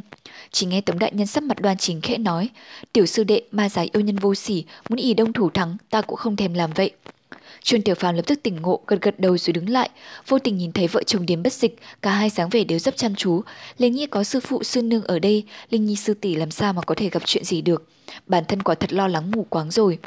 Trương Tiểu Phàm đỏ bừng mặt, đỏ mắt nhìn xung quanh, nhìn thấy mọi người đều đang theo dõi cuộc đấu, chẳng có ai chú ý đến thái độ sai lầm của hắn. Tống đại nhân cũng làm như không có chuyện gì, quay đầu lại xem cuộc đấu phép trên không trung. Cuối cùng hắn thấy bình tâm trở lại. Đúng lúc này, hắn chợt cảm thấy có một ánh mắt từ phía bên cạnh đang dọi lên người hắn, nhưng khi quay đầu nhìn sang, thấy đám sư tỷ Tiểu Trúc Phong đang ở đó, Lục Tuyết Kỳ cũng ở trong đám người đó, nhưng chẳng có một ai nhìn sang chỗ hắn. Lúc này ở trên không, Điền Linh Nhi điều động hổ phách chu lăng tùy tâm tùy ý. Trong vạn đạo giáng quang, ra cầu đạo nhân hoa mắt chóng mặt, chỉ cảm thấy trên dưới trái phải, trước sau đều là lớp lớp những đạo giáng quang, làm cho bản thân hắn bị vây khốn bên trong, lao ra không được, đánh cũng không phá nổi. Để một lúc nữa chỉ sợ bản thân tất bị chu lăng này trói lại thành cái bánh tét mất. Điền bất dịch nhìn con gái lộ diện, trên mặt không kìm lộ ra vẻ đắc ý. Đám người chính đạo cũng đa phần hò reo tán thưởng. Điền Linh Nhi dung nhan vốn đoan trang diễm lệ so với bộ dạng như chó hoang của dã cầu đạo nhân tự nhiên ăn đứt. Lát sau không chỉ đám nhân sĩ chính đạo tán thưởng mà đám người trong ma giáo cũng phát ra mấy tiếng cười lớn. Dã cầu đạo nhân nghe thấy vậy trong lòng ngượng ngùng tức giận. Hắn mặc dù tu vi chưa sâu nhưng kinh nghiệm đối địch không hề quá kém so với Điền Linh Nhi. Vị tiểu cô nương lần đầu mới ra khỏi liều cỏ, mắt hắn chuyển động, ngắm nhìn Điền Linh Nhi một lúc, nhận thấy con bé này phần nhiều là người mới ra đời, lập tức gào to lên. Số nhà đầu, xem bộ dạng ngươi cũng thanh tú, không ngờ ngươi lại có chuyện không đứng đắn với lão hòa thượng ấy. Mọi người có mặt đột nhiên lặng đi, giây lát sau trong đám chính đạo không ngớt lớn tiếng thoá mạ, đám người ma giáo cười nghiêng ngả, lại có mấy lũ dâm ô lớn tiếng cười phá lên nói, nói đúng lắm, nói đúng lắm, quả nhiên nhìn không ra. Điền Linh Nhi điên tiết tức giận nói, ngươi, ngươi nói linh tinh cái gì thế? Dã cầu chỉ tay, chưa khuôn mặt chó, chính khí nghiêm trang, bộ dạng giống như thế thiên hành đạo nói, ô hay, nếu không phải ngươi và lão hòa thượng này là tình nhân của nhau, làm sao lại xảy ra giúp đỡ hắn? Câu này nói ra mặt Pháp Trung cũng biến sắc, liền tuyên Phật hiệu A-di-đà Phật. Điền Linh Nhi tức giận tái mắt, nàng kỳ thật cũng biết gã cẩu dã cẩu dụng kế khích tướng, nhưng nàng là một cô nương 18 tuổi, đối nhiên trước mặt rất nhiều người bị giá cho nỗi vũ nhục to lớn ấy, làm sao mà chịu được, tức thì trong pháp bảo lộ ra điểm yếu giã cẩu ngó thấy cơ hội hiếm có, vội vã lao khỏi vòng vây của hồ phách chu lăng. Vừa mới nhìn thấy thân ảnh của hắn xuyên ra, liền chỉ nghe thấy ầm vang một tiếng, hồng lăng đầy trời ầm ầm xét lại. Nếu như người đó vẫn ở bên trong, chỉ sợ đã bị nghiến nát vụ thành cám. giã cầu không nhịn được, thè dài lưỡi treo, nhà đầu rất ngoan. Điền Linh Nhi tức giận vô cùng, sắc mặt vốn trắng như tuyết chuyển đã thành đỏ sậm, chẳng nói nhiều lời. hồ phách chu lăng đón gió bay lên, như điện xẹt, lại lao thẳng đến phía giã cầu đạo nhân. Xã cầu đạo nhân kinh hãi, ôm đầu tháo chạy. Đám người ma giáo nhìn hắn chạy trốn, bốn phía nổi lên tiếng huýt sáo chế nhạo, rồi đột nhiên cũng chẳng biết ai là người đầu tiên nữa, chỉ thấy vù vù, người nào người đấy đều đang vân giáo vũ bay đi, cuối cùng chẳng có một ai ra giúp đỡ cả. Trong chớp mắt nhóm người ma giáo còn lại trên đương trường, chỉ độc đám người luyện huyết đường. Nhưng lão đại đứng đó, sắc mặt âm trầm, trong lòng phẫn hận, nhưng cuối cùng biết rằng không thể lưu lại lâu hơn. Tức thì sức man nhãn, tiếp tục bắn ra những tia sáng đỏ, bức pháp trùng thổi lui mấy trượng, nhảy vọt mình lên, dùng tay vẫy đám người ở dưới rồi cũng chạy trốn mất. Điền Linh Nhi vẫn muốn chi kích, nhưng nghe thấy phía sau phụ thân Điền Bất Dịch gọi, Linh Nhi không cần đuổi theo. Điền Linh Nhi vất vả dừng bước, sắc mặt vẫn đỏ gay gắt, quay đầu nói với Điền Bất Dịch, cha, cha nghe thấy gã yêu nhân ấy nói linh tinh. Điềm bất dịch cười, Tố Như bước ra phía trước, kéo nàng lại mỉm cười nói, bọn ma già yêu nhân ấy toàn làm ra những chuyện độc ác xấu xa, thì ngại gì không nói mấy câu thô bỉ.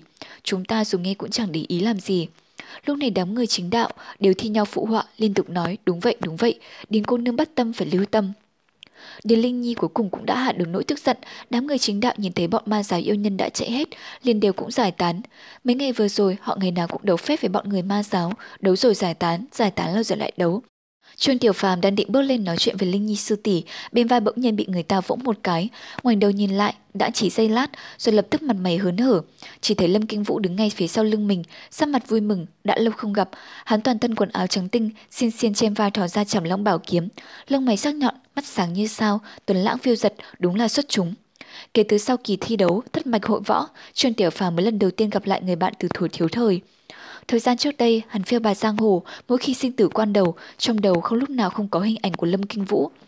Lâm kinh Vũ nhìn hắn hồi lâu, sắc mặt đầu tiên rất hoan hỉ, rồi lại kích động, đột nhiên lao đến ôm chầm lấy Trương Tiểu Phàm, ôm hắn chặt cứng, một lúc lâu sau mới lỏng tay ra. Trương Tiểu Phàm tâm tư kích động vô cùng, lại nhìn thấy trong mắt Lâm kinh Vũ hình như thoáng có mấy giọt nước mắt. Tiểu Phàm, Lâm Kinh Vũ cất lời, quả có chút nghẹn ngào, bàn tay bóp chặt lấy vai hắn mãi không thôi, gần như khiến cho Trương Tiểu Phàm cảm thấy đau. Nhưng Trương Tiểu Phàm hoàn toàn không để ý, sau khi nhìn thấy Lâm Kinh Vũ, hình như nỗi sợ hãi tuyệt vọng bên bờ của sự sống và cái chết mà bản thân đã trải qua trong thời gian vừa rồi, tất cả chỉ có người huynh đệ này là có thể hiểu được, chỉ có người trước mặt người huynh đệ này, bản thân hắn mới có thể thực sự thư thái. Lâm Kinh Vũ bóp vai hắn chất cứng, khẽ nói, Tiểu Phàm, ta, ta nghĩ sẽ không thể gặp lại được ngươi nữa. Nói đến đây, hắn ta tâm tư hết sức kích động, đôi môi khẽ khẽ run, cuối cùng lại chẳng nói được gì. Ta, ta cũng vậy, Trương Tiểu Phàm nhìn hắn ta giống như vậy, rất lâu đột nhiên hai người nhìn nhau bật cười, một trang cười thật dài. Quay về là tốt rồi, chúng ta sau này quyết sẽ cùng nhau quét sạch ma giáo, cùng nhau báo thù nhé. Lâm Kinh Vũ bóp vào đầu vai của Trương Tiểu Phàm, mỉm cười nói, được, Trương Tiểu Phàm gật đầu chắc nịch, Tâm trạng Lâm Kim Vũ từ từ ổn định trở lại, sắc mặt cũng đã trở lại bình thường rất nhiều. Trông thấy khuôn mặt Trương Tiểu Phàm bây giờ lộ ra mấy nét phong trần, đột nhiên giữa hai chân mày có mấy nét buồn chán, nói: "Nghe nói ngươi sau khi hạ sơn, ta vừa mừng cho ngươi, vừa giận bản thân mình, không ngờ uống phí mong đợi của sư phụ mấy năm nay dành cho ta, nhưng thành tựu lại không được như ngươi." Chuyên tiểu phàm ngạc nhiên, lắc đầu nói, Kinh Vũ, ngươi sao có thể nói thế, ai mà không biết ngươi tư chất hơn ta 10 lần. Lần đại thí vừa rồi, nếu gặp phải ngươi, nhất định là thua rồi, ta chẳng qua chỉ là có chút may mắn mà thôi. Lâm Kim Vũ thở dài, thật thà cười. Nói vậy thôi, sau này ta sẽ nỗ lực tu hành, ta không tin sẽ không thắng được ngươi, bất quá ngươi cũng không được nghỉ ngơi nhé. Chuyên tiểu phàm cười lớn, gật đầu thật mạnh, hai người bọn hắn nói chuyện về những ngày đã qua, ở phía đằng kia, Điền Linh Nhi vẫn đang phụ phịu hờn dỗi với mẹ. Tú như khẽ cười an ủi nàng. Trương Tiểu Phàm trò chuyện với Lâm Kinh Vũ hồi lâu, nhìn ra chỗ sư môn rồi nắm tay Lâm Kinh Vũ nói. Lại đây, ta dẫn người gặp lại sư phụ, sư huynh của ta. Không ngờ Lâm Kinh Vũ hừ một tiếng, thấp giọng nói. Sư phụ quả dư lùn của ngươi á, để xem đã. Trương Tiểu Phàm trừng mắt nhìn hắn một cái nói, không được ăn nói lăng nhăng, rồi nắm chặt lấy tay hắn lôi đi. Lâm Kinh Vũ về mặt cam chịu buộc phải đi theo Trương Tiểu Phàm. Đi đến gần đó, Trương Tiểu Phàm đang định nói gì đó, đột nhiên nhìn thấy bên cạnh chỗ Điền Linh Nhi và Sư Nương Tú Như đang nói chuyện, chẳng hiểu từ bao giờ xuất hiện một người, Ngọc Thụ Lâm Phong, Tiêu Xá Anh Tuấn, đúng là Tề Hạo rồi. Tề Hạo giọng nói ấm áp với Điền Linh Nhi mấy câu, Điền Linh Nhi tức thì nở nụ cười, ở đâu ra lại có bộ dáng hết sức vui vẻ.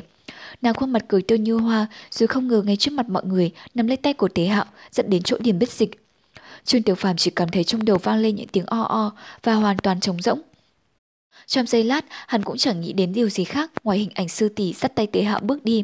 Loáng thoáng nghe thấy Lâm Kinh Vũ ở bên cạnh vui mừng khẽ nói, sư phụ quả dư lùn của ngươi vốn dĩ kiên quyết không đồng ý tế hạo sư huynh và điền nhi sư tỷ yêu nhau, nhưng tế sư huynh khẩn cầu sư phụ. Sư phụ ta vốn xem trọng tế sư huynh, vì thế đã nhờ chồng môn nhân nói giúp. Sư phụ ngươi buộc phải đồng ý rồi. Ha ha, ngươi xem bọn họ hiện tại đã được khai thông rồi. Lâm Kinh Vũ đột nhiên cầm bặt, miệng há to nhìn Trương Tiểu Phàm ở bên cạnh mình. Trương Tiểu Phàm lúc này giống như đột ngột biến thành một con người khác, chỉ cảm thấy sâu thẳm trong tim bỗng bùng lên một ngọn lửa cuồng nộ như muốn thiêu đốt toàn bộ cơ thể hắn.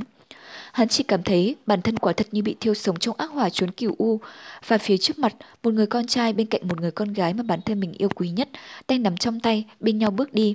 Thiêu hỏa côn nằm kề ngay bên hông, lúc này cũng trội lên cảm giác bắn giá thân thuộc, du động khắp toàn thân hắn, nhưng chẳng hề làm hạ nhiệt ngọn lửa cuồng nộ ấy đi chút nào. Trái lại giống như đổ thêm dầu vào lửa, một luồng hung sát lệ khí, một cơn cuồng nhiệt khát máu, làm cho khuôn mặt Trương Tiểu Phàm trở nên nhăn nhó. Tất cả mọi người có mặt bỗng nhiên đều ngây cả ra, bầu không khí đang hòa thuận trong giây lát đông cứng lại. Thế rồi mọi người nhìn thấy người tiểu sư đệ vốn dĩ hiền lành chan hòa, đột nhiên toàn thân phát ra một thứ sắc khí, ngay cả đám người ma giáo ban nãy cũng không có được. Đám người xung quanh hắn không tự chủ, đều lùi lại một bước, nhìn con người bỗng nhiên biến thành một hung thần ác sát ấy, sát khí đằng đằng bước về phía Tề Hạo, cũng là về phía Điền Linh Nhi. Bầu trời trong xanh trên đỉnh Lưu Ba Sơn dường như tối sầm lại. Tống đại nhân là người đầu tiên đứng dậy chắn trước mặt Trương Tiểu Phàm, hắn lập tức cảm thấy trên mình vị tiểu sư đệ mà hắn chăm sóc từ hồi nhỏ đến lớn, lúc này quả thật chẳng có lấy một điểm nào thân quen. Cảm thấy có người đang chắn trước mặt, Trương Tiểu Phàm từ từ ngẩng đầu lên, trừng trừng nhìn Tống đại nhân. Tống đại nhân nhìn thấy mắt hắn vằn lên đầy những tia máu, bất giác vô cùng kinh hãi, gượng cười hỏi: "Tiểu Phàm, ngươi sao vậy?"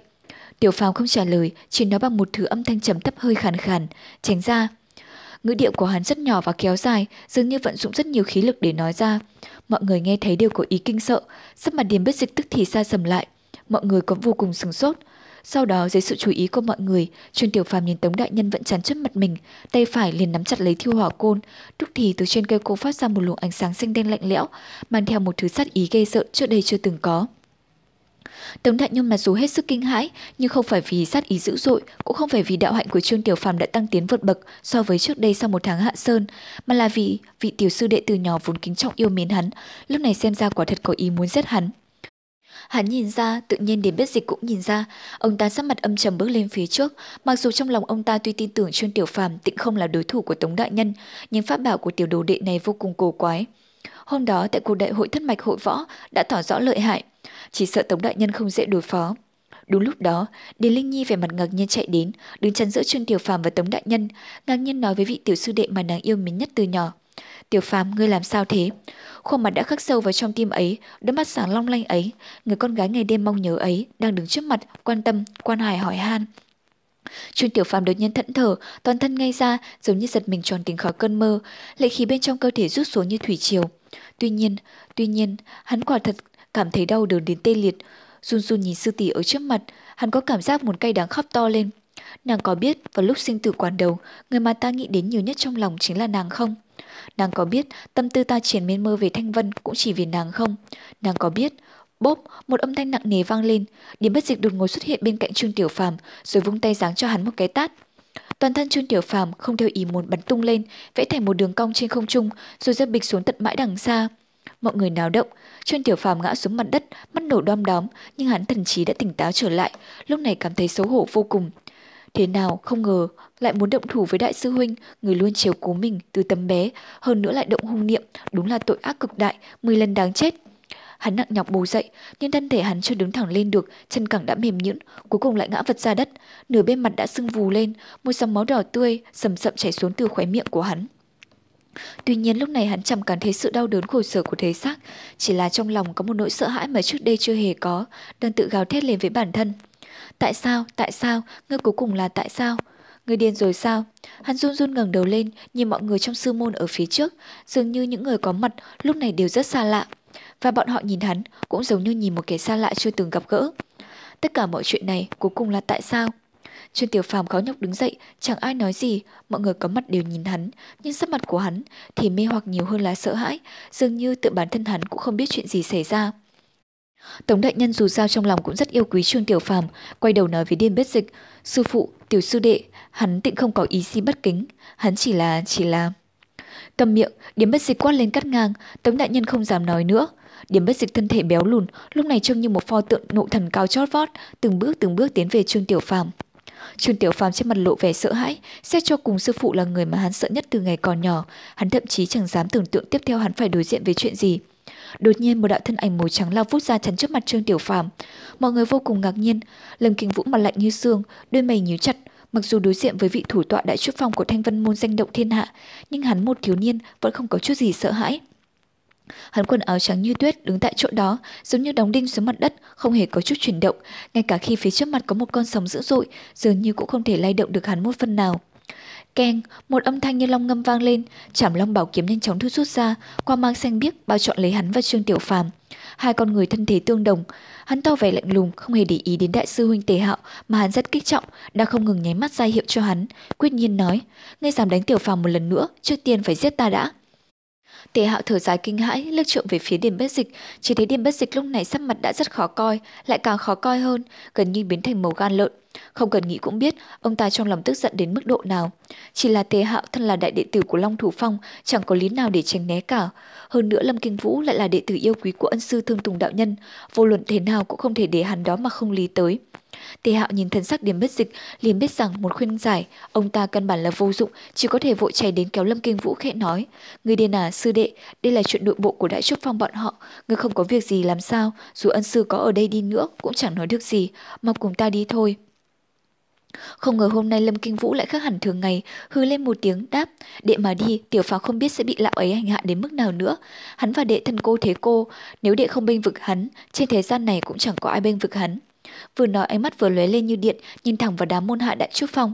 Mặc dù biết rõ thực lực kém rất xa, nhưng nhìn tinh thần của hắn xem ra cũng chẳng hề tiếc mạng sống vì người huynh đệ phía sau lưng mình. Tề họng cứng họng, thấy lâm sư đệ bướng bỉnh cãi lại, chỉ trong lòng quả thật nóng như lửa đốt. Đúng vào lúc nước sôi nửa bỏng này, đột nhiên có một bàn tay đặt lên vai của Lâm Kinh Vũ. Lâm Kinh Vũ giật mình quay đầu lại thì thấy Trương Tiểu Phàm đứng ngay sau lưng hắn, một nửa bên mặt sưng vù nhưng trong mắt đã rưng rưng mấy giọt lệ nóng hổi, giọng nghẹn ngào nói: Kinh Vũ, tâm ý của ngươi ta xin nhận, hôm nay là ta không đúng, ta phải tạ lỗi với sư phụ của ta.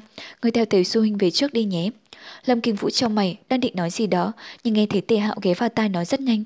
Lâm sư đệ, ngươi còn ở đây, chỉ sợ sẽ làm cho Điền sư bá càng thêm tức giận, đâm ra thành hại Trương sư đệ đấy. Đi, đi mau. Nói rồi lôi hắn đi, Lâm Kinh Vũ đang cự nữ, nhưng thấy Trương Tiểu Phàm ánh mắt có vẻ khẩn cầu, trong lòng do dự, ngươi răng kẻ kéo, mãi một lúc sau Tề Hạo khó khăn lắm mới kéo được hắn đi. Khi đi, cứ một bước hắn lại ngoái đầu lại nhìn Trương Tiểu Phàm đến ba lần. Điểm bất dịch sắc mặt khó coi vô cùng, nhìn chăm chăm vào từng khuôn mặt của đám đệ tử Đại Trúc Phong, không ai dám nói câu nào. Trương Tiểu Phàm lặng lẽ đi đến trước mặt sư phụ, rồi quỳ xuống, đầu cúi dạp xuống mặt đất, lặng im bất động. Điểm bất dịch cười nhạt một tiếng, nói, a ta quả không dám nhận, cái này dành cho ai đấy chứ, đạo hạnh cao như vậy, sát khí lớn như vậy, người trong mắt còn có sư phụ ngươi là ta sao? Trương Tiểu Phàm thân hình run lên, chỉ dập đầu ba cái thật mạnh, đầu cũng không ngừng lên, cứ cúi dạp xuống đất. Đám người Tống Đại Nhân đều thương mến gã tiểu sư đệ này, nhìn bộ dạng của hắn, sớm đã quên đi thái độ kỳ quái của Trương Tiểu Phàm lúc ban nãy, lần lượt quay sang đến bất dịch nói đỡ. Sư phụ, tiểu sư đệ, hắn. Điểm bất dịch phẩy tay, lời nói của mọi người đều nghẹn lại ở cổ họng. Điểm bất dịch nhìn Trương Tiểu Phàm một lượt, hừ một tiếng tức giận rồi lạnh lùng nói, không ngờ ta mấy năm nay lại dạy được một tên nghịch đồ.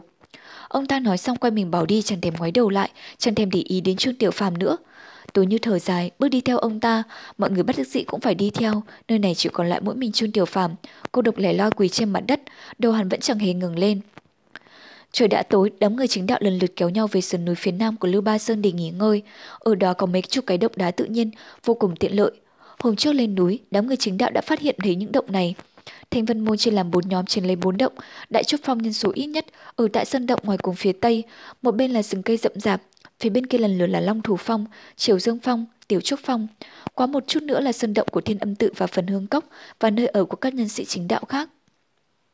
Lần này Trương Tiểu Phong quay về, đã trông thấy pháp tướng và pháp thiện của Thiên Âm Tự, Đệ Hạo cũng đến chào hỏi, Lục Tuyết Kỳ đứng trong đám người của Tiểu Trúc Phong vẫn chưa bước đến, chỉ không lấy Lý Tuân và Yên Hồng của phần hương cốc đâu cả. Nhưng lúc này hắn chẳng có lòng nào mà nghĩ về những chuyện đó. Theo mọi người quay về, nhưng hắn không dám vào trong động, liền quỳ trên phiền đá bên ngoài động suốt từ chiều đến tối. Quỳ suốt 4 canh giờ, nhưng điểm bất dịch chẳng hề có ý mềm lòng chút nào cả. Đệ tử của các chi phái khác trong thanh văn môn và nhiều người của thiên âm tự, phần hương cốc bước ra xem, quây thành một nhóm, đứng từ xa chỉ chỉ trò trò, loáng thoáng nghe thấy tiếng cười chế nhạo. Trương Tiểu Phàm trong lòng ngượng ngùng xấu hổ, nhưng cuối cùng lại không dám đứng lên, chỉ quỳ như thế rất lâu, đầu gối đau đớn vô cùng. Đột nhiên từ sân động bên cạnh, nơi đệ tử Long Thủ Phong, truyền đến một tiếng hồn ảo huyên náo. Trương Tiểu Phàm không ngừng đầu lên, nhưng lòn thoáng nghe thấy tiếng Lâm Kinh Vũ đang nói để phẫn nộ, hình như hắn không thể nhịn được nữa, nhất định đòi xông đến, nhưng bị Tề Hạo và những đệ tử khác sống chết ngăn cản. Chính từ trong tiếng huyên náo ấy, ở sân động bên cạnh đột nhiên vang lên một âm thanh uy thế rất mạnh mẽ. Kinh Vũ, ngươi lại đây, ta có chuyện muốn nói với ngươi. Trương Tiểu Phàm biết rằng đó là thanh âm của Thương Tùng đạo nhân thủ tọa Long Thủ Phong. Đám đệ tử Long Thù Phong ở chỗ đó lập tức im bặt, có thể thấy Thương Tùng đạo nhân thường ngày rất uy nghiêm. Lâm Kinh Vũ cuối cùng chẳng dám kháng lệnh sư phụ vàng bước vào trong động, lúc sau không thể hắn quay trở ra nữa. Màn đêm khôi phục lại vẻ yên tĩnh, đám người xem náo nhiệt cũng dần giải tán, chỉ còn lại mỗi mình Trương Tiểu Phàm vẫn quỳ ở đó, phủ phục ngay trước cử động. Thế rồi lúc này, nơi sân động của Đại Trúc Phong lại vang lên thanh âm của đám tống đại nhân, Hà Đại Trí, Đỗ Tất Thư đang cầu xin điền bất dịch.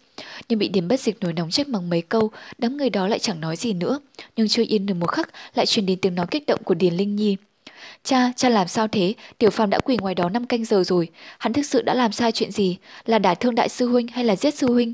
Hắn đã nhận lỗi rồi mà, cha vẫn không cho hắn vào. Uỳnh, một âm thanh vang dội, mảnh đá bắn tung tóe, chắc là Điền bất Dịch tức giận vô cùng, đánh một trường vào hòn đá cứng rắn, làm cho đá bị đánh vỡ tan ra. Nhưng Điền Linh Nhi hình như vẫn muốn nói tiếp, nhưng nghe sư nương Tố Như khẽ nói mấy câu gì đó, rồi kéo nàng đi, sau đó chẳng còn thấy một âm thanh nào cả.